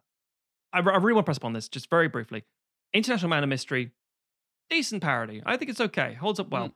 Spy of Shagby does some different stuff. Introduces characters so memorable like Fat Bastard and Mini Me, positive or negative. They are things you think are around in, since the start. Mm. And I think the whole like, well, you know, I'm a female spy. I'm I'm modeling myself after you. It's like, well, I've got 90s. You know, uh, I, have sampled the future and it's better. Come with me to the future. Be like that. Mm. Goldmember has so many problems. Um, I'm gonna rack. I'm just gonna rack through a few of them really quickly here now. go for it One, that opening sequence is both brilliant and fucking awful.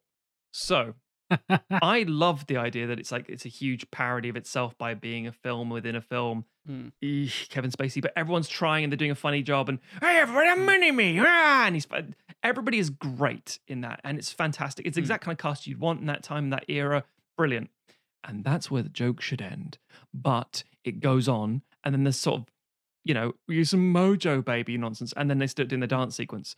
And then it cuts to a literal Britney Spears song. There's later a, a bill, big billboard with her in Tokyo with the fucking um, Pepsi commercial because you know sponsors. yeah And I timed it It's seven and a half minutes until the movie starts. Because all that setup shit, and this, this is a writing thing here, Mm. all that setup shit doesn't start the story.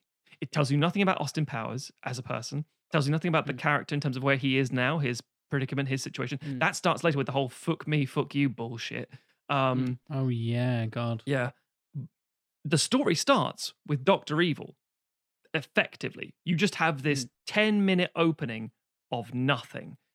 all, all it says is, "Hey, these movies are really successful, and a bunch of famous people want to be in them now." Exactly it. And and it is a sign of the film disappearing up its own arse. Precisely. And you- Yeah. you, mentioned about the scripting thing. That's a really big problem because you think to yourself, oh, it needs a better script. Like, actually, it feeds off the, the, the improv. And you've brought in these people who can't improv or won't or don't or know how or whatever. Or there's too many Mike Myers who can't improv with himself too much. And the references go out of the window. So you end up with these really elaborate filler set pieces that are like, they go on for far too long and get offer you nothing. So in the second film, Austin Power, uh, Doctor Evil goes back to the past and then just claims he's invented a load of stuff. Like Death Star, that's my idea. Uh, what if God was one of us? I wrote that song. It's a great song. I just wrote it just now. That kind of Mm. bullshit, you know, ridiculous nonsense, which in a weird way actually ties back semi cleverly to the first film with the support group with Carrie Fisher saying, my father had strange things like he invented the question mark, very outlandish claims. Yeah. It- that, that almost clever, probably definitely not intentional, but you know, it's there. In this film, there's a whole sequence where he goes to prison and just sings "It's a Hard Knock Life," and I'm like, okay, what's this doing? Oh, Nothing. yeah. It's and, doing uh, nothing. just terrible like affectation of gangster rap and African American culture. It's awful. a hard knock Awful. life, but, uh, Domino, the- the fact- motherfucker. The fact that the first half of this film is basically a musical and then the second half it completely goes away is so weird Yeah. because you have you have the giant musical number at the start. You have Austin Powers singing a song about how daddy wasn't there. Oh yeah, um, yeah, he does. You have take you have the hard knock fair. you have the Hard Knock Life. You have Beyonce doing a, a big like musical Disco medley. uh, 70s disco medley. disco yeah. medley turning into like Goldmember uh, stuff. Which is um Shake Shake Your Booty, by the way. Yes. Shake your booty, hey go bamba. Yeah. Jeez. Um, and I th- there might be some I'm missing, There but then it just yeah. complete it just completely stops in the second half, and it's like, well, hang on. If you're going to do that, just fucking lean into it because there's been a lot of music in these films anyway. Yeah. Because the because of the '60s like aesthetic, course, and, course. And, and the music is part of it. in the first film, every you're- scene you're- is juxtaposed or uh, uh, Yeah. idented with the the the Ming Tea straight to camera. It's Yeah. like, what's this? It's like the fucking banana splits. You're forgetting all the Burt Bacharach, basically. I am forgetting yes. that background. Oh yeah. yes, the Burt Yeah. Bacharach. Um, yeah, and then and then it, yeah, it's so so strange, Hmm. so piecemeal of a film. Yeah. So then you end up with some other really weird stuff that stands out. And it's it's weird stuff then, okay? Things like Neil Mullarkey. He's an actor, does a few roles. He's most notably uh as, as Jack mentioned earlier, um one Swedish penis pump. That's not mine. Um uh, it's a receipt here. That's not my bag, baby. One book. This is my bag, baby. That kind of shit. And Yep. like, he's Mm. also the physician on the boat on the submarine. It's like, wait, what are you doing here? You work for British intelligence. It's like, I, and I get it because it's like, well, if Mike Myers can play fifty fucking roles, so this guy's like, but he's Yeah, the yeah. same dude playing the same character basically. It repeats jokes like the whole um, uh, stuff behind uh, uh, uh you know uh, the sh- puppet show uh, sorry silhouette sort of show behind a fucking curtain with backlights Yes. nonsense it does the idea again of the shit on a radar like oh my god it cuts to a johnson and even like have Yeah. ozzy Yeah. osbourne saying oh, the, because it's 2002. Yes. the the Osbournes show up. Is Yeah. the thing, yeah. Yeah. and in the and I, I should point this out in that Hollywood scene, the Hollywood sign scene where Doctor Evil's in French, the, the, the start of the film, if you will, Mm. it feels like a reshoot because if you look carefully, and and this is the key point here, you guys are right. The production design is actually good. It look it goes out of its way to look and feel like a '60s film. That's quite clever and funny. Mm. This one, I don't know what they did with the, with this particular open shoot, but if you look at it. You can see the bald cap, as it were, almost, or whatever it is. Yeah, you can see the Yeah, like, yeah. like flower caked makeup. It's like, is I, this just in I high noticed the definition? same thing. It's like, how is this so cheap looking? It costs more than both of them, the predecessors. so this all happens. And it becomes very apparent very quickly that this is a remarkably boring movie. And the second it starts to really sort of not shine per se, but try something different, I don't think it works. So it tries to do something different, and what does it do? It introduces the idea that these two are brothers. And you're like, ah, fuck, that's a rug pull. It fine, whatever, it's dumb, but it's you know, I will say the casting when they do the flashbacks I was is very I was about to say that is fantastic. They do, I, and to the point I was like, are they doing like, are they just dubbing it?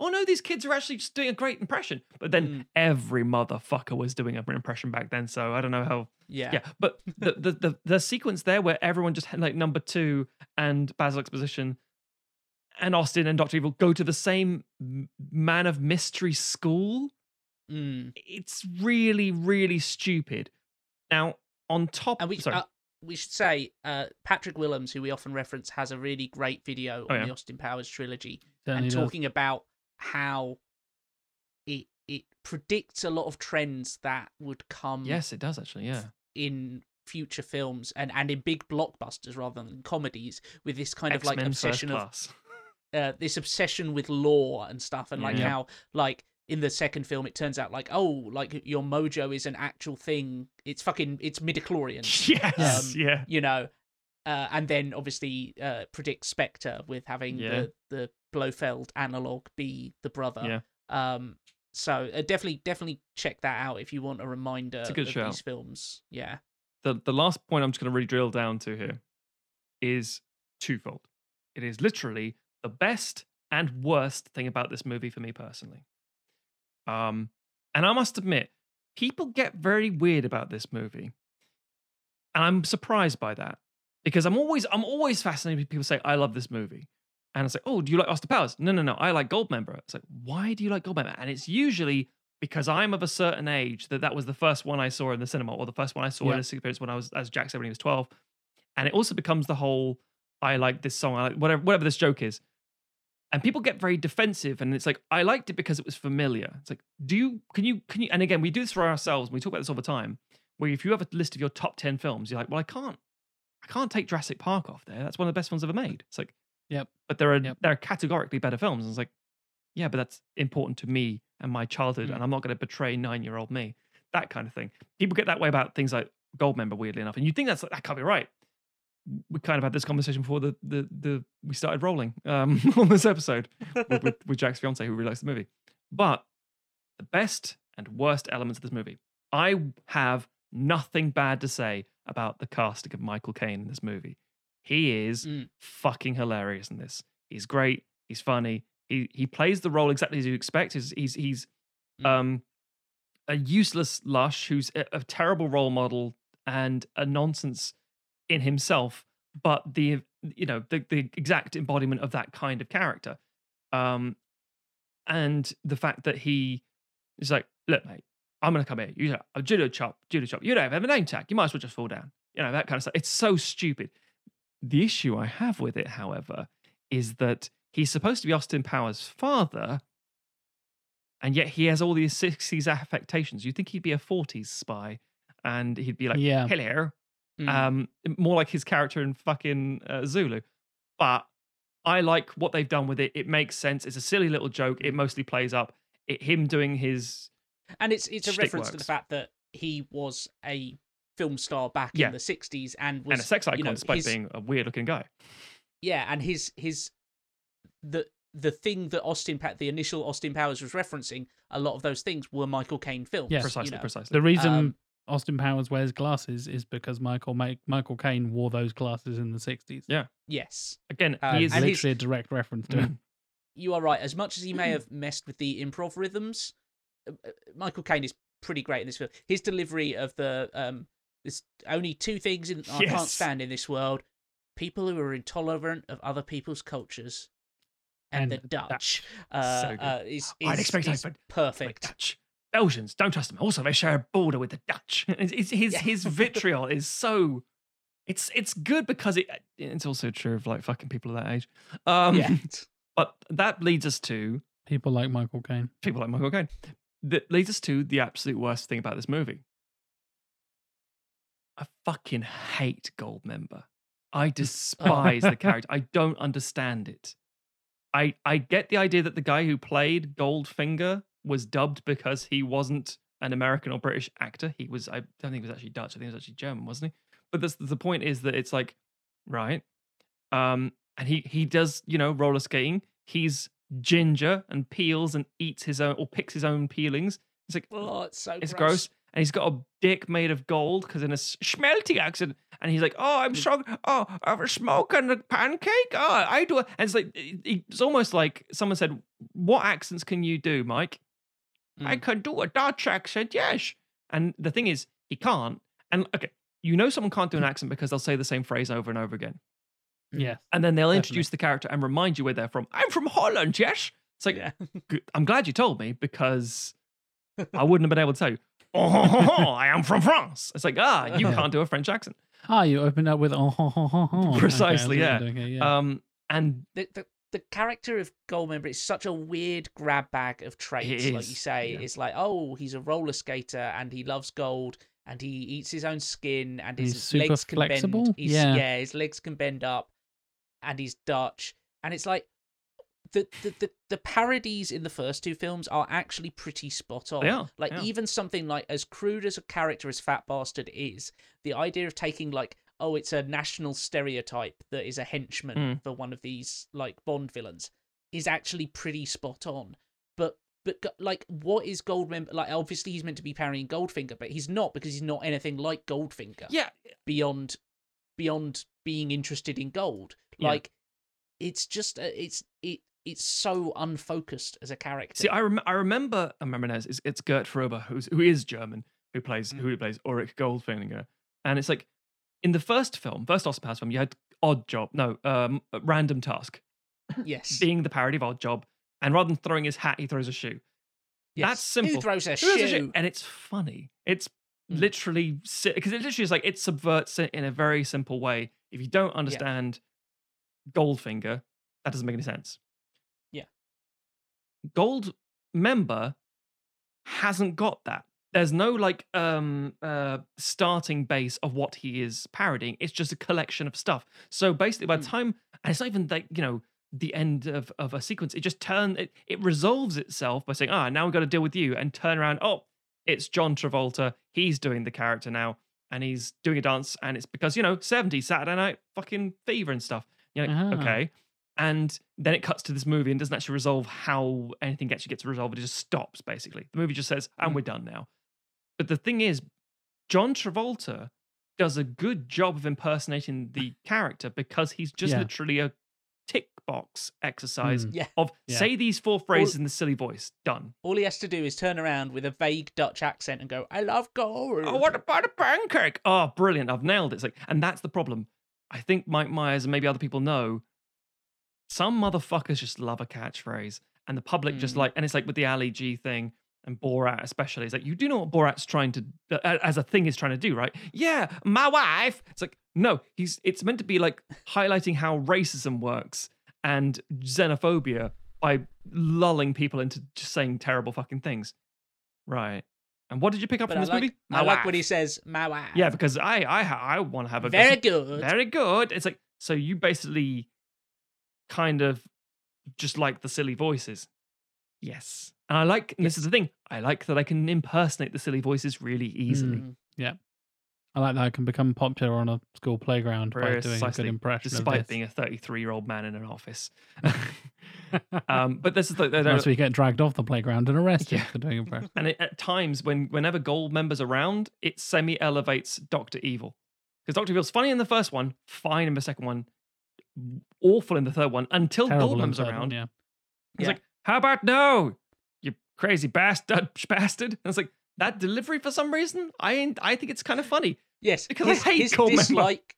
His dislike of Goldmember is funny because it's how the audience is Mm, feeling. mm.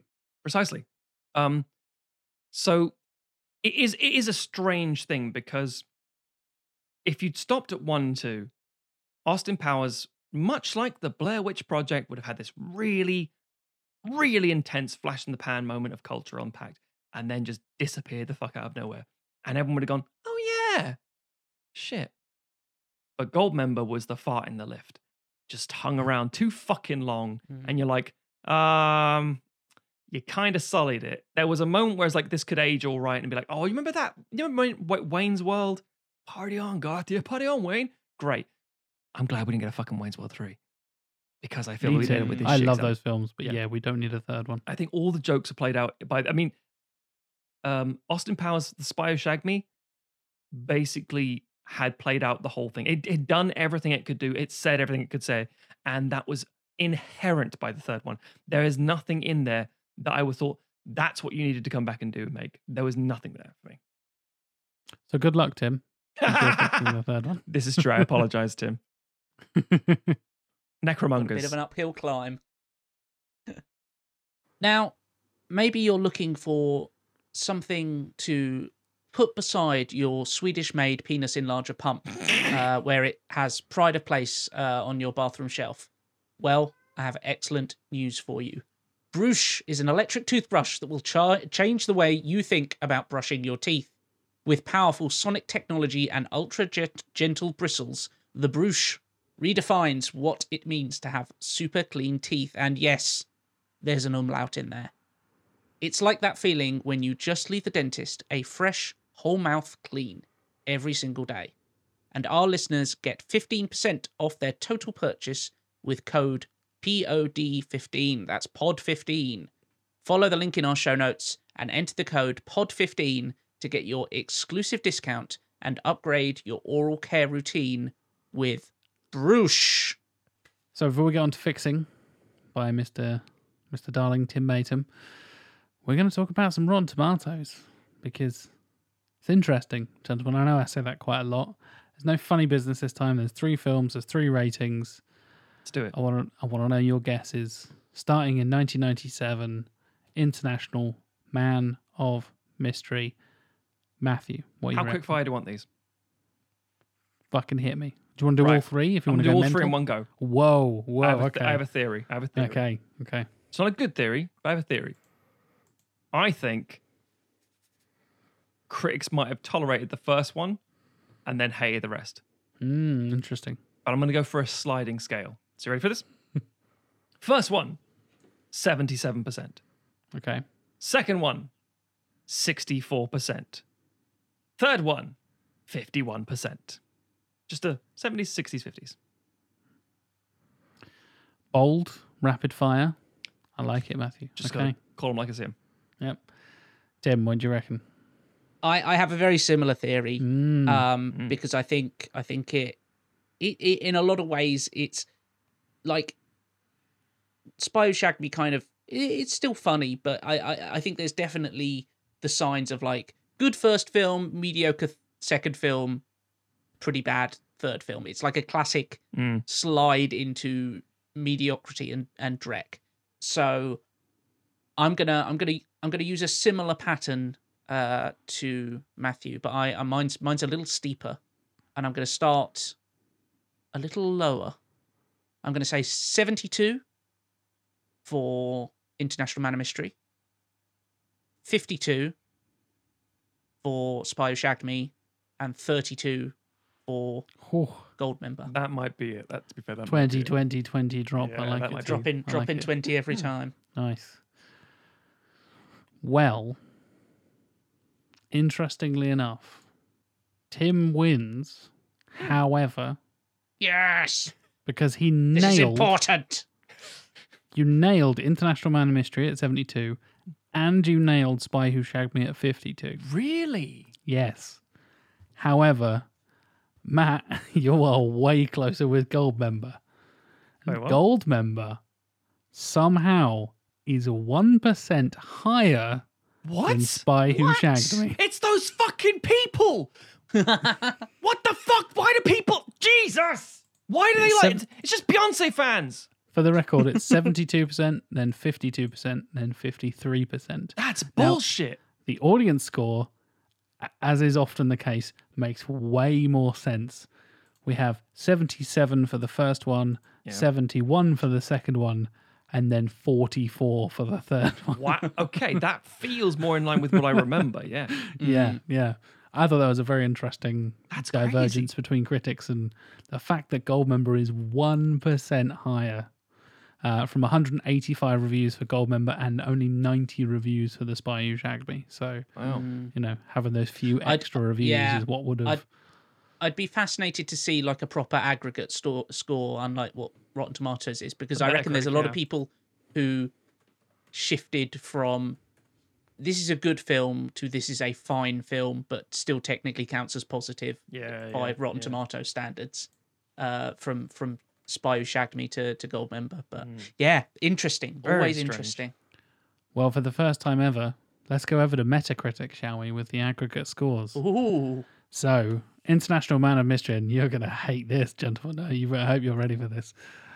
51%, Um, um, Wow. For I- I, International get Man of it. Mystery. I get it. 59% for The Spy Who Shagged Me. Wait, sorry. Wait, wait. Fifty-one to fifty-nine. Correct. Don't get that, but okay. You're not going to get this one either. 62 for Gold Member. What? How? You goddamn Goldmember freaks! You maniacs. Ah, and you're, this is the out. critics. They're meant to know what they're talking about. Mhm, they don't. mhm. Oh God Yeah. damn, that's annoying. God, the early, the late 25 nineties, the early two thousands were a weird time. It's a considerably smaller pool on Metacritic because it doesn't track Mm. as far back as uh, Rotten Tomatoes. So more contemporary. So 25 reviews for International Man of Mystery, 34 reviews for Spy Who Shagged Me, and 34 reviews for Goldmember as well. God damn, man. There's some, there's But some still. weirdos in there skewing, skewing the pool. Madness. Some Madness. bullshit. We're still right. we are. This is another Shrek 2. This is a hill we're willing to die on. Damn right. Yep. Just just for the record. Myers, we're coming for your In career, case you ever, motherfucker. you ever questioned our stubbornness. yeah. Right. With that out of the way, with the horrors of the critical response out of the way for the Yeah. trilogy. Jesus. Tim, you're our man for fixing this film. What's the plan? What are you up to? What are you going to do? Who are you going to cast? Seven more Mike Myers. okay, How many characters Yeah. does Mike Myers play? Mike Myers is out. No. Wow, that'd be bold. All I can not. expect That- is Mike Myers to be a Gary Oldman and saying, Everyone! yeah. Right, so I've stuck with the same year of release, 2002. I mean, yeah, it makes sense. Um, it's it's, it's, it's a think- limited time on that one. Yes, comedy has a has a tighter window unless you're going to come back like 20 years later and take Mm. advantage of nostalgia. Yep. Uh, I've also stuck with the same director, Jay Roach. Like I say, these films have visual identity Agreed. that a lot of more contemporary comedies don't. And I think he does a fine job. Like the the he he actually does a pretty good parody of like John Woo Mission Impossible when he does that opening sequence with the the helicopter and Tom Yep. Cruise Yeah. Like, yeah. he he actually pulls that. I you know obviously that's probably a lot of like second unit Steven Spielberg's there stunt- to help out. he's stunt you know, like- The director yes, should know who to bring on board to make that work. That's still a thing. Yeah. That's still a credit. Yeah. Yeah, so I think he's he's fine as a director. Uh, I've changed the title because I. I'll, t- I'll tell you this: there's no fucking Goldmember in my movie. Oh, what a- 10 out of what 10. We're done here, people.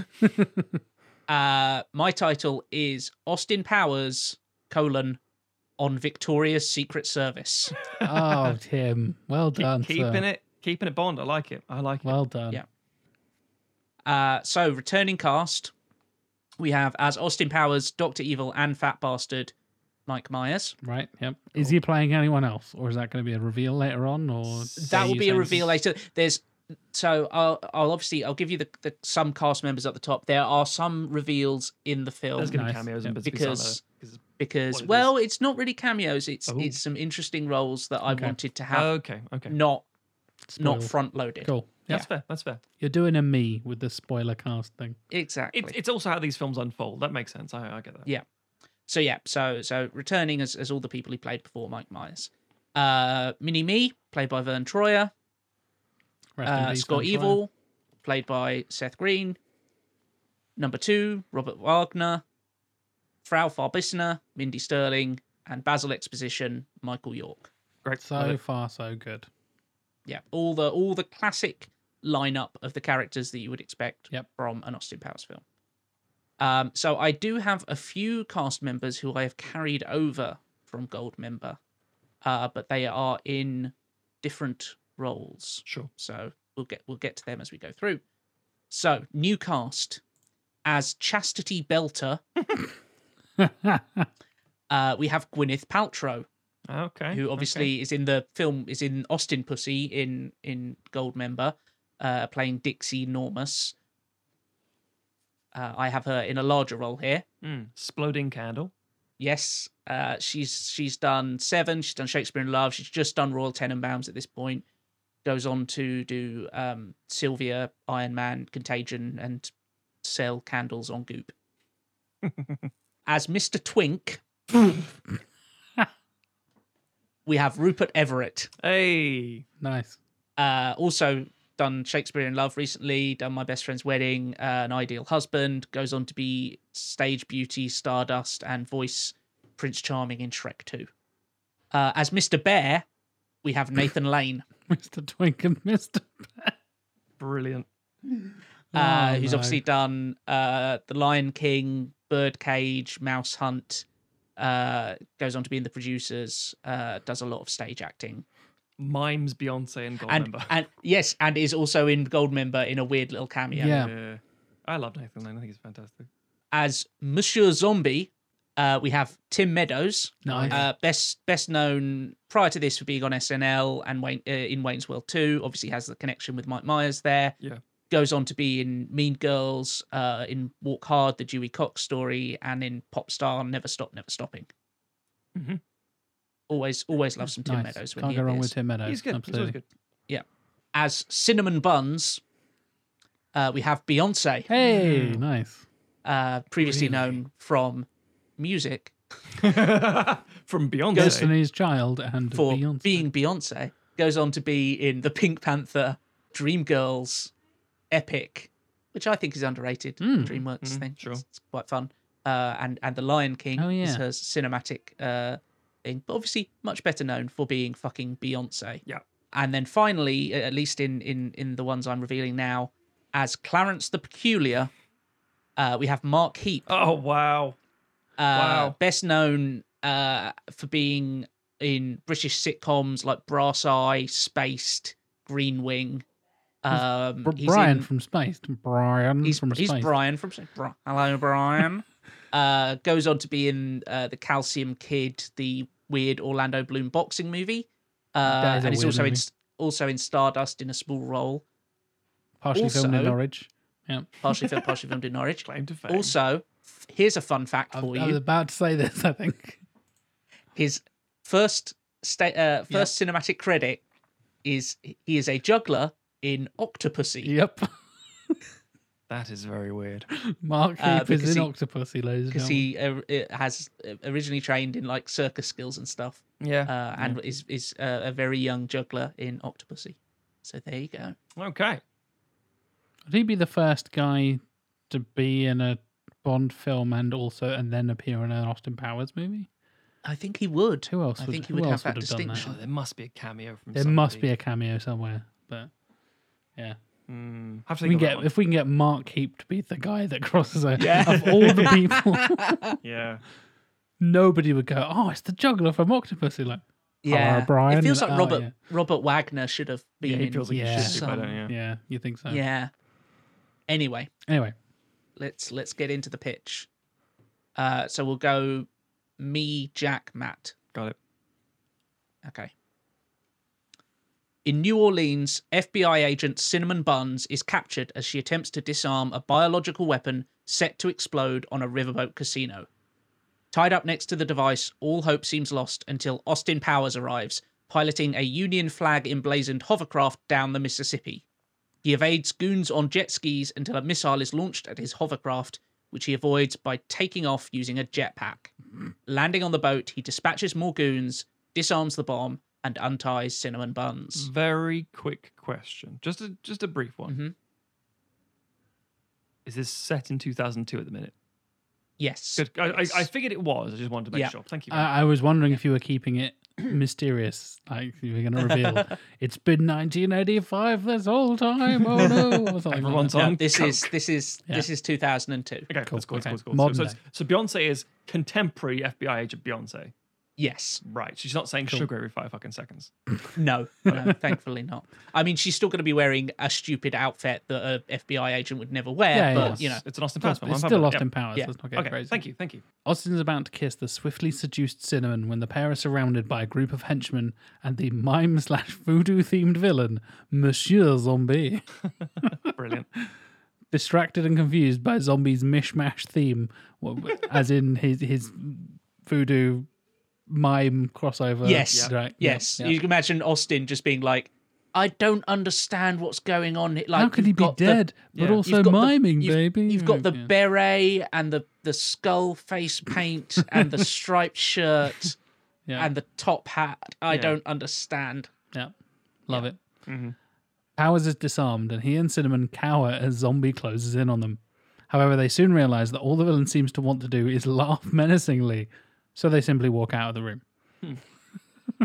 This is a a, a Baron Samedi reference Yeah, for, I for like- people who haven't. I, Nice. I'm, I'm liking the, the the Bond esque and also genuine Norland stuff here. This is good. This is good. Yeah. They depart using Austin's jetpack as the boat explodes and land in New Orleans to celebrate with a dance number.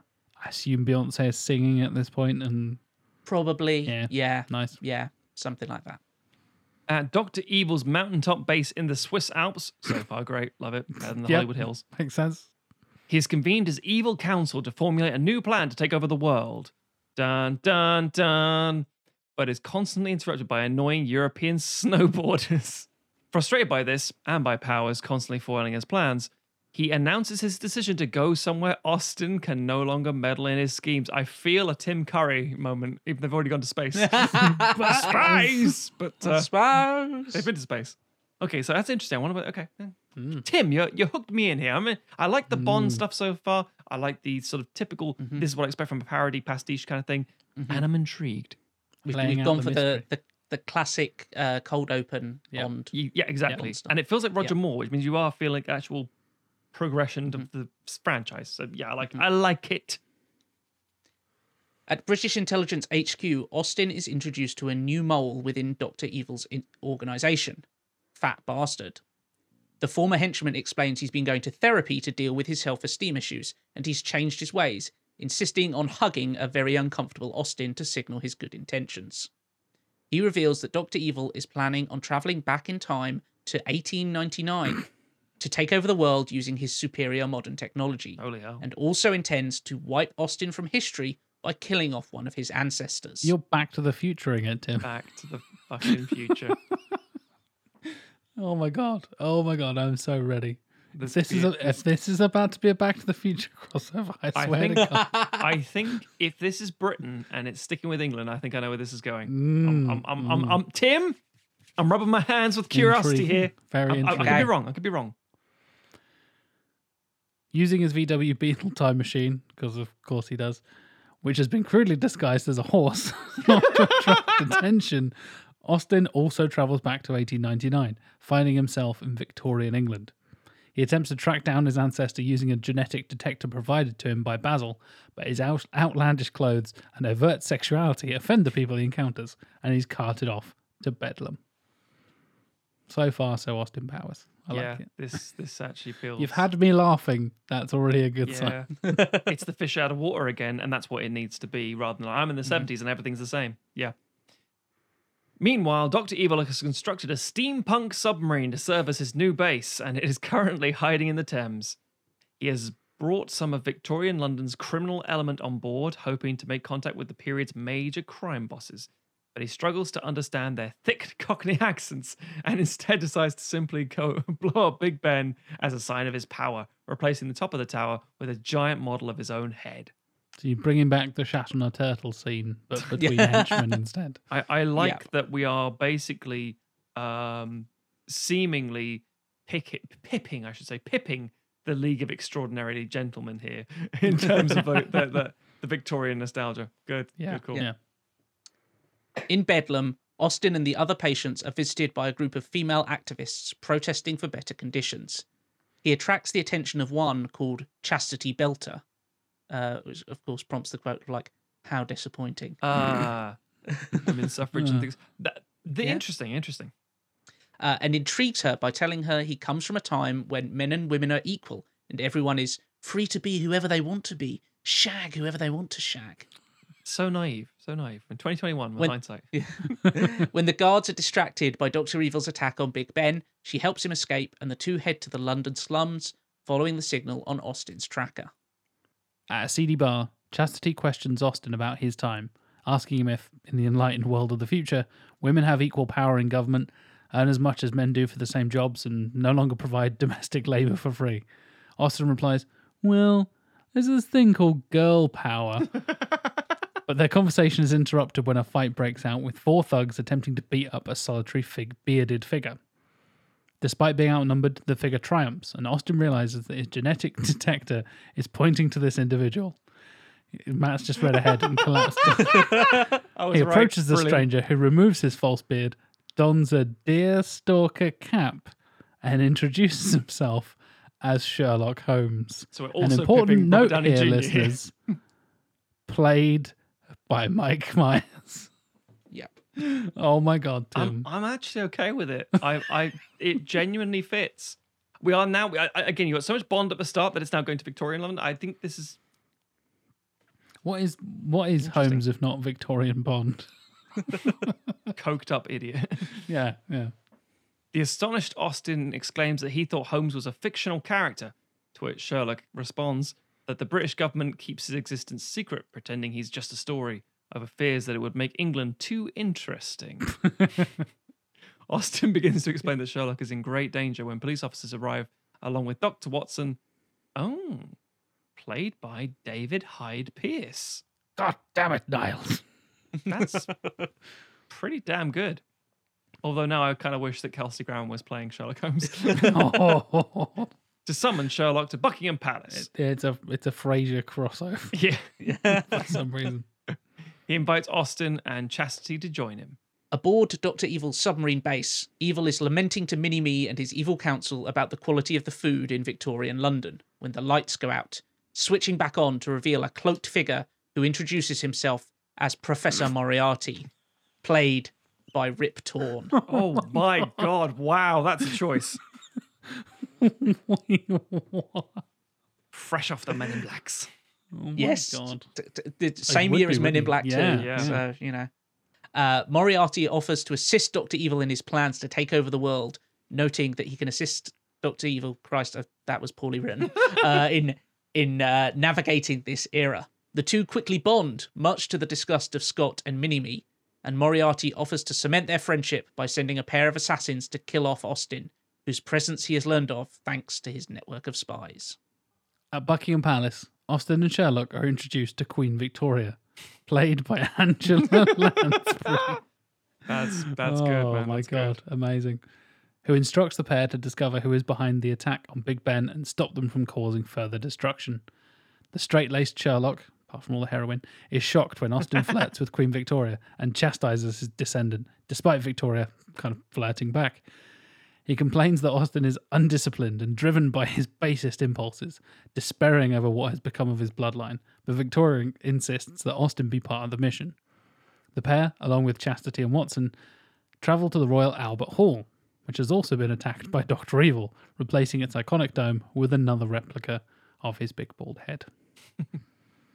Sherlock deduces that the attacks are a distraction, meant to keep them busy while Evil carries out his true plan.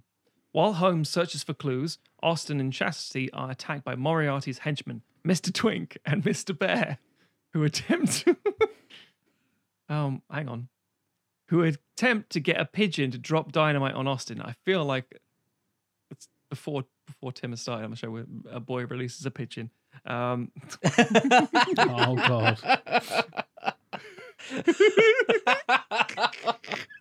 There's a callback. Austin and Chastity survive, but Powers becomes frustrated with Sherlock's slow, laborious methods of detection. He asks Watson if Holmes is always so buttoned up, and Watson confides that Sherlock does have a deeply repressed wild side, but it only comes out under the influence of narcotics, a habit Holmes has thankfully kicked. For now, I imagine. Mm. Dr. Evil and Moriarty continue to grow closer, and we are shown a montage of the pair riding bikes together, sharing an ice cream sundae, and pushing children into ponds. Increasingly jealous, Mini attempts to kill Moriarty with a crossbow, but instead hits Scott Evil. Giddy over his new friendship, Evil and Moriarty address Evil's council, revealing their plans to kidnap famous hypnotist Clarence the Peculiar and transmit his mesmeric powers worldwide, brainwashing the globe. My God. Who knew Brian from Space would be the key to all of this? Well, Brian. Following a suspicious peanut shell that Sherlock found at the Albert Hall, Austin and company attend a circus at the Crystal Palace.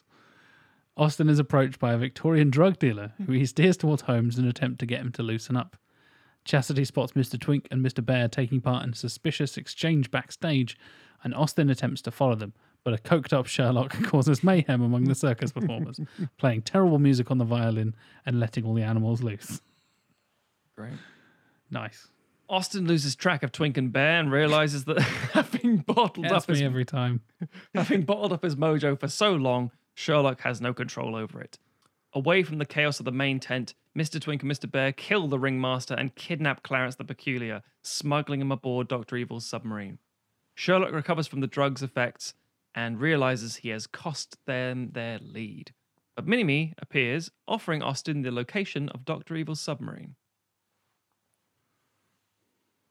Austin, Sherlock, Chastity, and Mini Me sneak aboard the submarine using old fashioned diving suits and defeat Mr. Twink and Mr. Bear, but discover that Evil and Moriarty have already departed with Clarence. Sherlock deduces that the villains plan to use the newly built telescope at the Greenwich Observatory to magnify Clarence's powers, and the heroes speed to the location in a carriage pulled by three horses and Austin's disguised time machine. At Greenwich Observatory, Austin fights Dr. Evil and Sherlock duels Moriarty while Chastity attempts to free Clarence. The two heroes defeat their evil counterparts, but Scott Evil, seeking his father's approval, gets the drop on Sherlock, firing a gun at him. Austin dives in the way, taking the bullet, and as Watson disarms Scott, Sherlock rushes to Austin's side. He tells Austin he now understands that by embracing life, love, and everything that makes him human, Austin is a better, braver crime fighter. Mainly the uh, coke, though. Unfortunately, Dr. Evil's brainwashing machine cannot be deactivated and it springs into life, threatening to leave the world's population as blank slates now that Clarence has been freed from it. Austin attempts to take Clarence's place, but his injuries are too severe, so Sherlock volunteers. With Austin's encouragement, he finally lets his mojo flow, transmitting his vibes across the planet. After the machine finishes transmitting, Sherlock and Holmes take Moriarty into custody and bid Austin farewell. Chastity decides to join Austin in the future, and the pair put Dr. Evil and Mini Me into Austin's time machine and travel back to 2002. As they depart, Sherlock wonders aloud what effect his global mojo transmission will have and what future awaits Austin. Arriving in 2002, Austin and the others discover it has been transformed into a free love utopia, and Austin and Chastity celebrate with a big dance sequence, much to the annoyance of Dr. Evil. Nice. I like it, Tim. I like we, it a lot. we had a conversation before starting, oddly enough, in a, in a weird way of recording today, where we said, no one's gone off the fucking wall crazy this season. We've all been quite, not not predictable, but pretty straight laced with it. Sherlock Holmes, played by Mike Myers. Yeah. and the thing is, as I said before about the fact that in 2002 it had been played out and blah, blah, blah, you need to sing drastic and dramatic to actually make it relevant and things and yada, yada, yada. This does a very interesting thing in that it capitalizes on something that is very much happening already. So in the early 2000s, I mean, yes, okay, eventually you end up 2009 with, you know, Guy Ritchie's Sherlock Holmes, but based on things like, you know, the revival of the whole British invasion. Yeah, this is long stuff. before the Benedict Cumberbatch version. Very much so. Yeah, yeah. Mhm. But in 2001, you got From Hell with Johnny Depp. In 2003, I mentioned The League of Extraordinary Gentlemen Shanghai Nights, although it's not a great sequel, still, that you know, in London. Um, 2005, you had like another version of Oliver Twist. The, the Victorian thing was constantly, perpetually there. I think this just feels like it wouldn't be that unusually out of place, even to a degree like A Knight's Tale. I know it's not Victorian London, but it still ends up in London. That was the year before. This Yeah. idea of like London and you know the Agent Cody Banks bullshit. It just tends to be this weird gravitation. And obviously, I know it's Austin Powers. It's already steeped in this idea of old Britain. To to to go back to a different London, and rather than doing in nineties, doing in eighteen nineties, yeah, I I think that's actually a very logical, very clever. way to- I I must admit, as as um Jack described it, the first bit with that so many Bond bits and so many Roger Moore seventies stuff. Love that. That was great. And then I thought, is he done a has he done a cowboy film? I don't know if that's going to work. That's that's I, too. I I joked about the Back to the Future three thing, and I thought, and Tim had a little sly grin on his face. And I was Yeah. like, oh my god! If the secret castings are fucking Christopher Lloyd, yeah. great Michael Scott Fox. Austin, you're like, oh my god! Ah. if Michael Fox and Christopher Lloyd show up, I will Yeah. lose my shit. By the time I got to Victorian London, I was like, this is going to be a Sherlock Holmes thing, and I'm going to enjoy it because it's not run to death like it is now. You Yeah, know, yeah. It's, Holmes has always been fucking perpetually run out like fucking Robin mm. Hood. But I'm He's like, mm, yeah, like one of the most played by multiple, uh, more Next people played by more people than anyone else. Yeah. like on screen than Yes, any yes. other fictional character in the history of fiction or something like that. It's- this would yeah. have to be a, surely has to be a swan song. It's has to be like the end of it. I Oh, yeah, I I can't, see can't him- imagine it. Yeah, yeah. Not I don't think to we even- even if this is a raging success, I can't imagine where you would Mm. go from here. 1799. Oh, I'm not having 799. Yeah, I mean, I, you've you've we, we mentioned before like horror and comedy, and, and it's hard to write down and convey in in a, in a pitch of this nature. But I think we, it, like with my analyze that script, because we know the kind of people playing these kind of roles, the simple inference of where the joke is going, we can escalate that in our head. We know how that's going to play out. We know what kind of thing. So, for example, like Mike Myers playing Sherlock Holmes, he could do it five different ways, but I feel I know how he would do it. He'd probably do like a Basil Rathbone style, uh, but with his own trait. For example, Goldmember has a thing where he goes, he quotes something and then he says quietly, Curse you in the sunshine, Baron. It's like, what are you doing? I'm referencing my thing. He's like, why are you doing a hush? What, what, what's that? Mm. But I can imagine there being a weird trope where he literally does. If, okay, the way I see this is how Peter Sellers did Doctor Strangelove, where he's like, "I'm completely in control, mein Führer," and he's like, "Ah, "No, fighting my arm, no, must have the cocaine, and heroin. Oh, I'm perfectly fine. Don't worry about it." That kind of like you know Yeah. stupid Mike Myers shit. But I can imagine being good, along with David Hyde Pierce being completely fucking straight man on that shit uh, yeah, uh, this is a great cast, good setting. You are effectively, I wouldn't say abandoning, you're dropping a lot of the sort of Bond stuff. But again, a couple of years prior, Sean Connery was in a fucking Avengers movie. Not Avengers, we know them now, the, the six, TV Yeah. series, Yeah. The Avengers. Yep.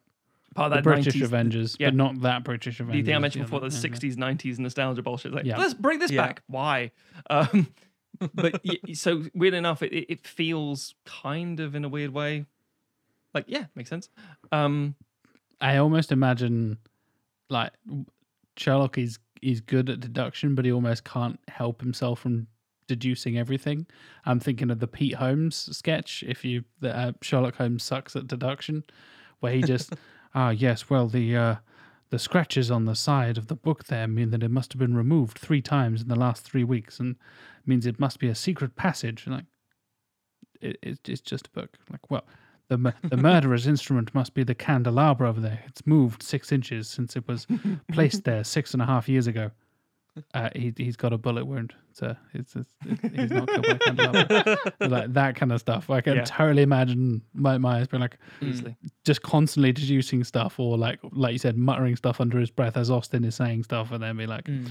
"Yeah, that's what that shit that does," blah, blah, blah, blah, blah, blah, blah," and like very posh English kind of, yeah, Yeah. muttering I- under his breath. I can also. And and sorry.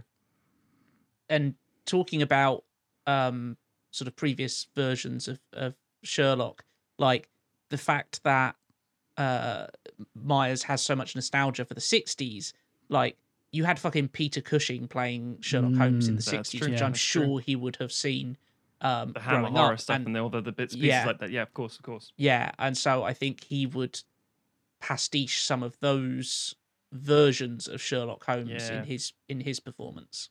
Yeah, I, I, I agree. I, it's it's it's not dramatically outside the realms of credulity. I think this is very much a, a potential thing that could happen quite easily and could be reasonable. I think some people say, "Oh, it's not really a Bond thing anymore." It's like, well, who was the original Bond? That kind of thing. I could see that being you know, uh, nodded that way. Um, and again, I can I can just, for better and for worse, see where the jokes would go. So, for example, about like Holmes's endless deduction. Holmes, yes, I, I've I've come to the conclusion that uh, in the future, where Austin is from, there must be some sort of device. And knowing about his stature, his height, the the curl of, and, and fold of his trousers, some sort of pump mechanism, perhaps, from the Scandinavian nations. And like, no, Yeah, yeah. honestly, baby. And he's talking like, you know, some fucking Gwyneth Paltrow. I don't know what he's talking about. In the future, we don't need it in the future. No, I'm sure it's like a method. Yes, yes, maybe like a, yeah, that kind of bullshit. Yeah, definitely. Um, I can see that crap playing out, but in a way, somehow, in something that Goldmember never had, by doing the same jokes over and over and over, by literally just changing the setting, not the 70s, which doesn't feel like it's that different, hmm. but dramatically changing the setting. You can replay some of the jokes. Not maybe you should, but you could do that and it would feel new. Hmm. Weirdly enough, on Saturday Night Live in 1991, Mike Myers played Lestrade Oh, as a Sherlock Holmes parody with Jeremy Irons as the guest as Sherlock and Phil Hartman as Watson. Oh. And that get up, which I'm I'm sharing for the Yeah. listeners on, on the video yeah, right yeah, now, yeah. is exactly how I imagine him with a big silly mustache and the deerstalker cap and the, the pipe out of his mouth and all that kind of mm-hmm. stuff. yeah. Really hamming it up as as Mike Myers does. And I had that vis- I had that like as soon as you said played by Mike Myers, like, I've definitely seen Mike Myers playing Sherlock Holmes before. Turns out I was wrong. It's Lestrade, but still, Same thing. I, lo- I love it. Yeah, I think that works really well. And I think Yeah. bringing him in as another character can be done badly, as we saw in Goldmember, because you bring him mm. as another villain that then plays off of Doctor Evil, and just Doctor Evil is getting annoyed with him, and as the audience are getting annoyed with And- him, and all that and- kind of stuff. As we said, Goldmember is a nothing character. At least with Sherlock Holmes, there is plenty for him to get a hold of there. Uh, you've already got the audience like aware of that character. Everybody knows mm, who Sherlock Holmes is. Even as you said, Matt, he's not quite the cultural phenomenon and the rebirth of him over the last mm-hmm. with Sherlock and mm. the Robert Downey Jr. stuff and Elementary with Jonny Lee Miller mm. and all that kind of stuff. But It's ahead like of I the said, time. he's, It's ahead of the curve. he's one of the he's one of the most famous fictional characters ever for a reason, Yes. and people will Yeah. go, hmm. "Oh, oh my god, he's doing Sherlock Holmes! This is brilliant!" And we had like Matt had that realization as we were reading it, Yeah, like, yeah. "Oh, he's gonna do Holmes! oh, this is clever." I'll, I'll tell you my only fear. My concern is something that's going to happen no matter what. So it's like, you, well, let's do what, what kind of things are there in in Victorian land? What what defines the empire? Well, I guess there's the Raj, and it's like, oh fuck. Um, and obviously Queen Victoria had, uh, you know, the empire in India. Oh, so we can definitely have a character called like Chandrajit, and it's played by Mike Myers. No, we fucking. And in 2002, they would happily do that. I'm like, mm. now I would I- think there's no room for it because there's enough fucking shit going on. Yeah. But I can see him doing it. I think it's because it's so rooted in London, it wouldn't necessarily touch on that. If it was more It was Empire. globetrotting, Yeah, I get it. Yeah. then I then I think it yeah, there there is that certain worry. But yeah. Hopefully, it's again. Hopefully, it's chocked enough that it doesn't need to be. I think. I also, by the way, I like the fact you include a character who's literally talking about women's suffrage, and saying like, "Oh, the future must be amazing." Yeah, it is. It's really good. And then it's like, "What about all these things?" Oh, well, well you know, you got this. Yeah. It's like right. Uh, this is a Everything's completely equal, everything's sorted in the future, right? This is, Uh, yeah. You don't have to wear as many petticoats. Yeah, this is a strange non non issue thing. Well, non issue. This is a strange thing to bring up in terms of the, the, this, but it's still worth mentioning. I'm always shocked, appalled, and amazed when a nomination for something comes out and people say, "This is the first time a uh, Muslim man has been nominated for an Oscar." It's like, Yeah. what? That kind of thing. And there's like, this is the first time a female group has won uh, the Brit Awards. I'm like, no, wait, what? What? And so, for you don't know, the Brit Awards is a big music thing here, and uh, Little Mix won it for the first time. I thought, wait, you mean Spice Girls and Girls Aloud and and and all things? None of them won. No, Little Mix was the first to win it. It's like, I don't understand. Yeah. And so that kind of like comparisons, like, yeah, we had like, you know, ladettes and, and girl power and stuff in the 90s. Mm. And it, it- even in like 2002, you'd be aware of like, it's a start. Mm. So yeah, just just that just that sly acknowledgement in the, the way that the Mm. Austin Powers kind of format is is well suited to do that. So that's almost like, mm, yeah, all right. Then straight to camera, like, mm, in Yeah. that awful way of like I, I'm part of the problem, but also, "Mm," which is also a very British way of doing something, delivering Mm. something you don't want to say and then making a face as if it's a consolation prize. but I think Yeah. that was good, Tim. I enjoyed that. I I, my fucking fury for Goldmember is is sated, and this is a much better movie. It's it's bold, very bombastic, very bold, and I think for a lot of people go, mm, not a not a Austin Powers film. It's like, I think you get away with it because you've already established time travel in this series. and that's something I Mm. hate. Well, yeah, yeah Time travel- Not, Freezing time makes sense. Backward opens a problem. yeah, Hello, yeah. Marvel. Well, exactly. But yeah, I think you have enough already established you can get away with the bullshit because Mhm. this is a film full of silliness and bullshit, and that's kind of the point of the series. Yeah. The the rules are incredibly loosey goosey for a reason. Is that you can just parody and do whatever basically. But yeah, I absolutely love your casting choices. Even Mhm. the the the extra little sneaky cast in particular were, were really good. Rip Torn as Moriarty is just like, mm, yes, give that to me. Um, David Hyde Pierce as Watson, yeah, totally makes sense. Um, I guess he would pretty much be famous for Frasier at that point, right? Like, I'm trying to yeah, think. so 'Cause he he, he obviously would- goes on to be um, in Hellboy, which I, I really love. Yes, as Abe uh, he's he's He was in done Nixon. Wet Hot American Summer Mm. uh, quite recently at that point, and and done the, uh, a voice in Osmosis Jones, I think a year before, and then goes on to do uh, yeah, like you say, Hellboy uh, and um, uh, Down with Love as well, uh, the the the kind of '60s uh, parody uh, rom com. I think people would probably recognize his voice from A Bug's Life as well at that point. Yes, yeah, Yeah. yeah. But that's the thing. He's Um, he's like, oh, that guy, and people would know enough about him that it, it would sell. Yeah. Yeah. Nice. Yes, yeah, and then man. obviously Rip Rip Torn, Oh. Men in Black. Easy. Yeah. yeah, uh. The Insider, and then goes on to do Dodgeball, um, Sharp and Thirty Rock and stuff. Yeah. hmm hmm Yeah, I haven't got any changes, which feels weird. Like, obviously, keeping Roach on as director makes sense. Casting Myers as Holmes makes sense. I think. The the plot progression works. It's it's Yep. very much an Austin Yep. Powers kind of silly heist kind of thing. It's got the room for them to do improv sort of stuff. He doesn't outstay its welcome. Beyonce is used sparingly Mm-hmm. hmm and well. we we laughed as we were reading it, which is a very good sign. Yep. because Um, it's all, as we said, it is very difficult to kind of inject comedy into Yeah. a pitch Mm. script, essentially, where you're trying to just boil it down to the essentials without waffling on Yeah. or not boil it down too much that you lose some of the essence of the film. You've got to Yeah. find that sweet spot within our kind of restraints. yeah. Yes. And, And I think you did a really good job of that. Yeah. I'll say there also the fact that um, Austin Powers works best when he's a fish out of water. Some of the best sequences is when he's like trying to play a CD on a fucking record player and go, oh, not Mm. understand how like a shoe works and pumps up with the air, something. Um, yeah, Jordan's, I think it is. And just just the idea of him being fish out of water when he goes back to the 60s and goes, oh, actually, now I've sampled the 90s. I kind of don't want to be here anymore. That's Mhm. good. The 70s, there's, there's no consequence. There's no, him ba- traveling back and forth in time doesn't Mm. do anything. He, the, the fish out of water doesn't exist. He's just there. And this is another classic, not just him, but also us as an audience. Isn't like, oh, that my dad's age kind of thing. Oh, my, my, oh, I Mm. remember that time. It's like, no, no, no. This is Victorian London.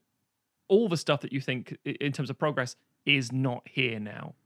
It's a very different landscape, but still very silly because we have that grounding of a lot of like, you know, other Yes. stuff. So yeah, I think it's um Mhm. solid. And for, for the people who didn't pick up on the reference, Mr. Twink and Mr. Bear are uh, parodies of uh, Mr. Wint and Mr. Kidd, Yes.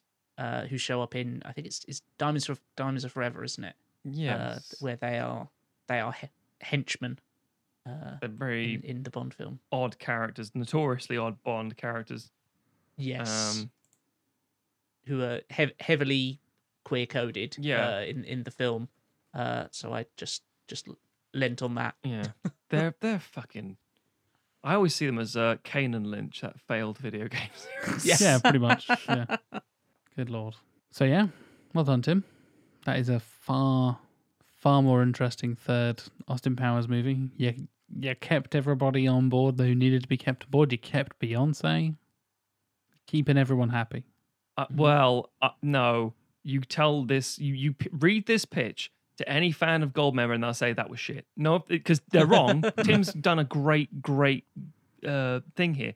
he's he's he's genuinely saved this thing and you know done actually a good landing for Tend. But people who like Goldmember, which apparently is all fucking critics and public people who watch this fucking movie, except for us. 60, the highest rated on Metacritic of the trilogy. Honestly, So, so strange. I don't think they're like, where's the disco? There's no disco. It's Victorian London. Don't want that. I mean, some might like it, but I doubt it. But they're wrong. Uh, you can let you can let Emma know that that Beyonce can still uh, do uh, what is it? Work it out the the song that she uh, yeah. Uh, I don't know if, if if it would be the same Would song because there's no reason for her to do kind of a 70s parody, but Mm. we'll we'll just say she does. And Beyonce. No one's gonna say no to her, are they? Yeah. She can do what she likes. exactly. Well, listeners, if you have any thoughts, any feedback for any passionate Goldmember fans out there, there's always passionate fans for these terrible movies. Of course. Always. You can hit us up on all the different social medias. We are sequelizers across the board.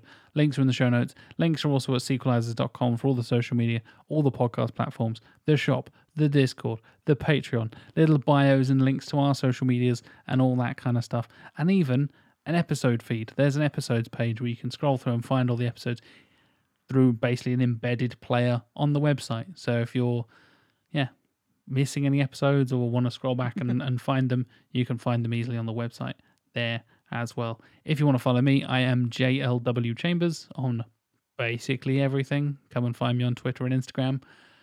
Matthew, how can people follow you on the social medias? Stogs, S T O G H Z. You can go to the redrahand.co.uk to read my reviews. You can go to cheeseman.com to see the things that I make. Tim, if people want to find out how to sort of source your mojo, where can they go? Uh, my mojo is sprayed all over Twitter. like Uh, a cat in heat. Exactly. Uh, trivia underscore lad on Twitter, uh, where you can check out anything that I've been doing recently or just what I fancy retweeting on that given day.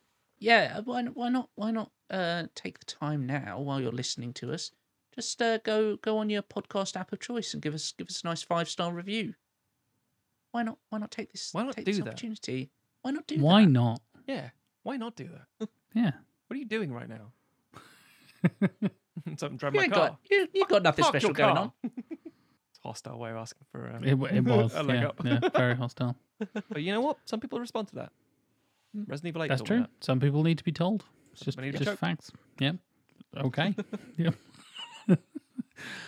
well, on that note, next week we'll have something once again completely different to this episode. Oh, yeah. Will there be some thematic ties and some weird casting consistencies?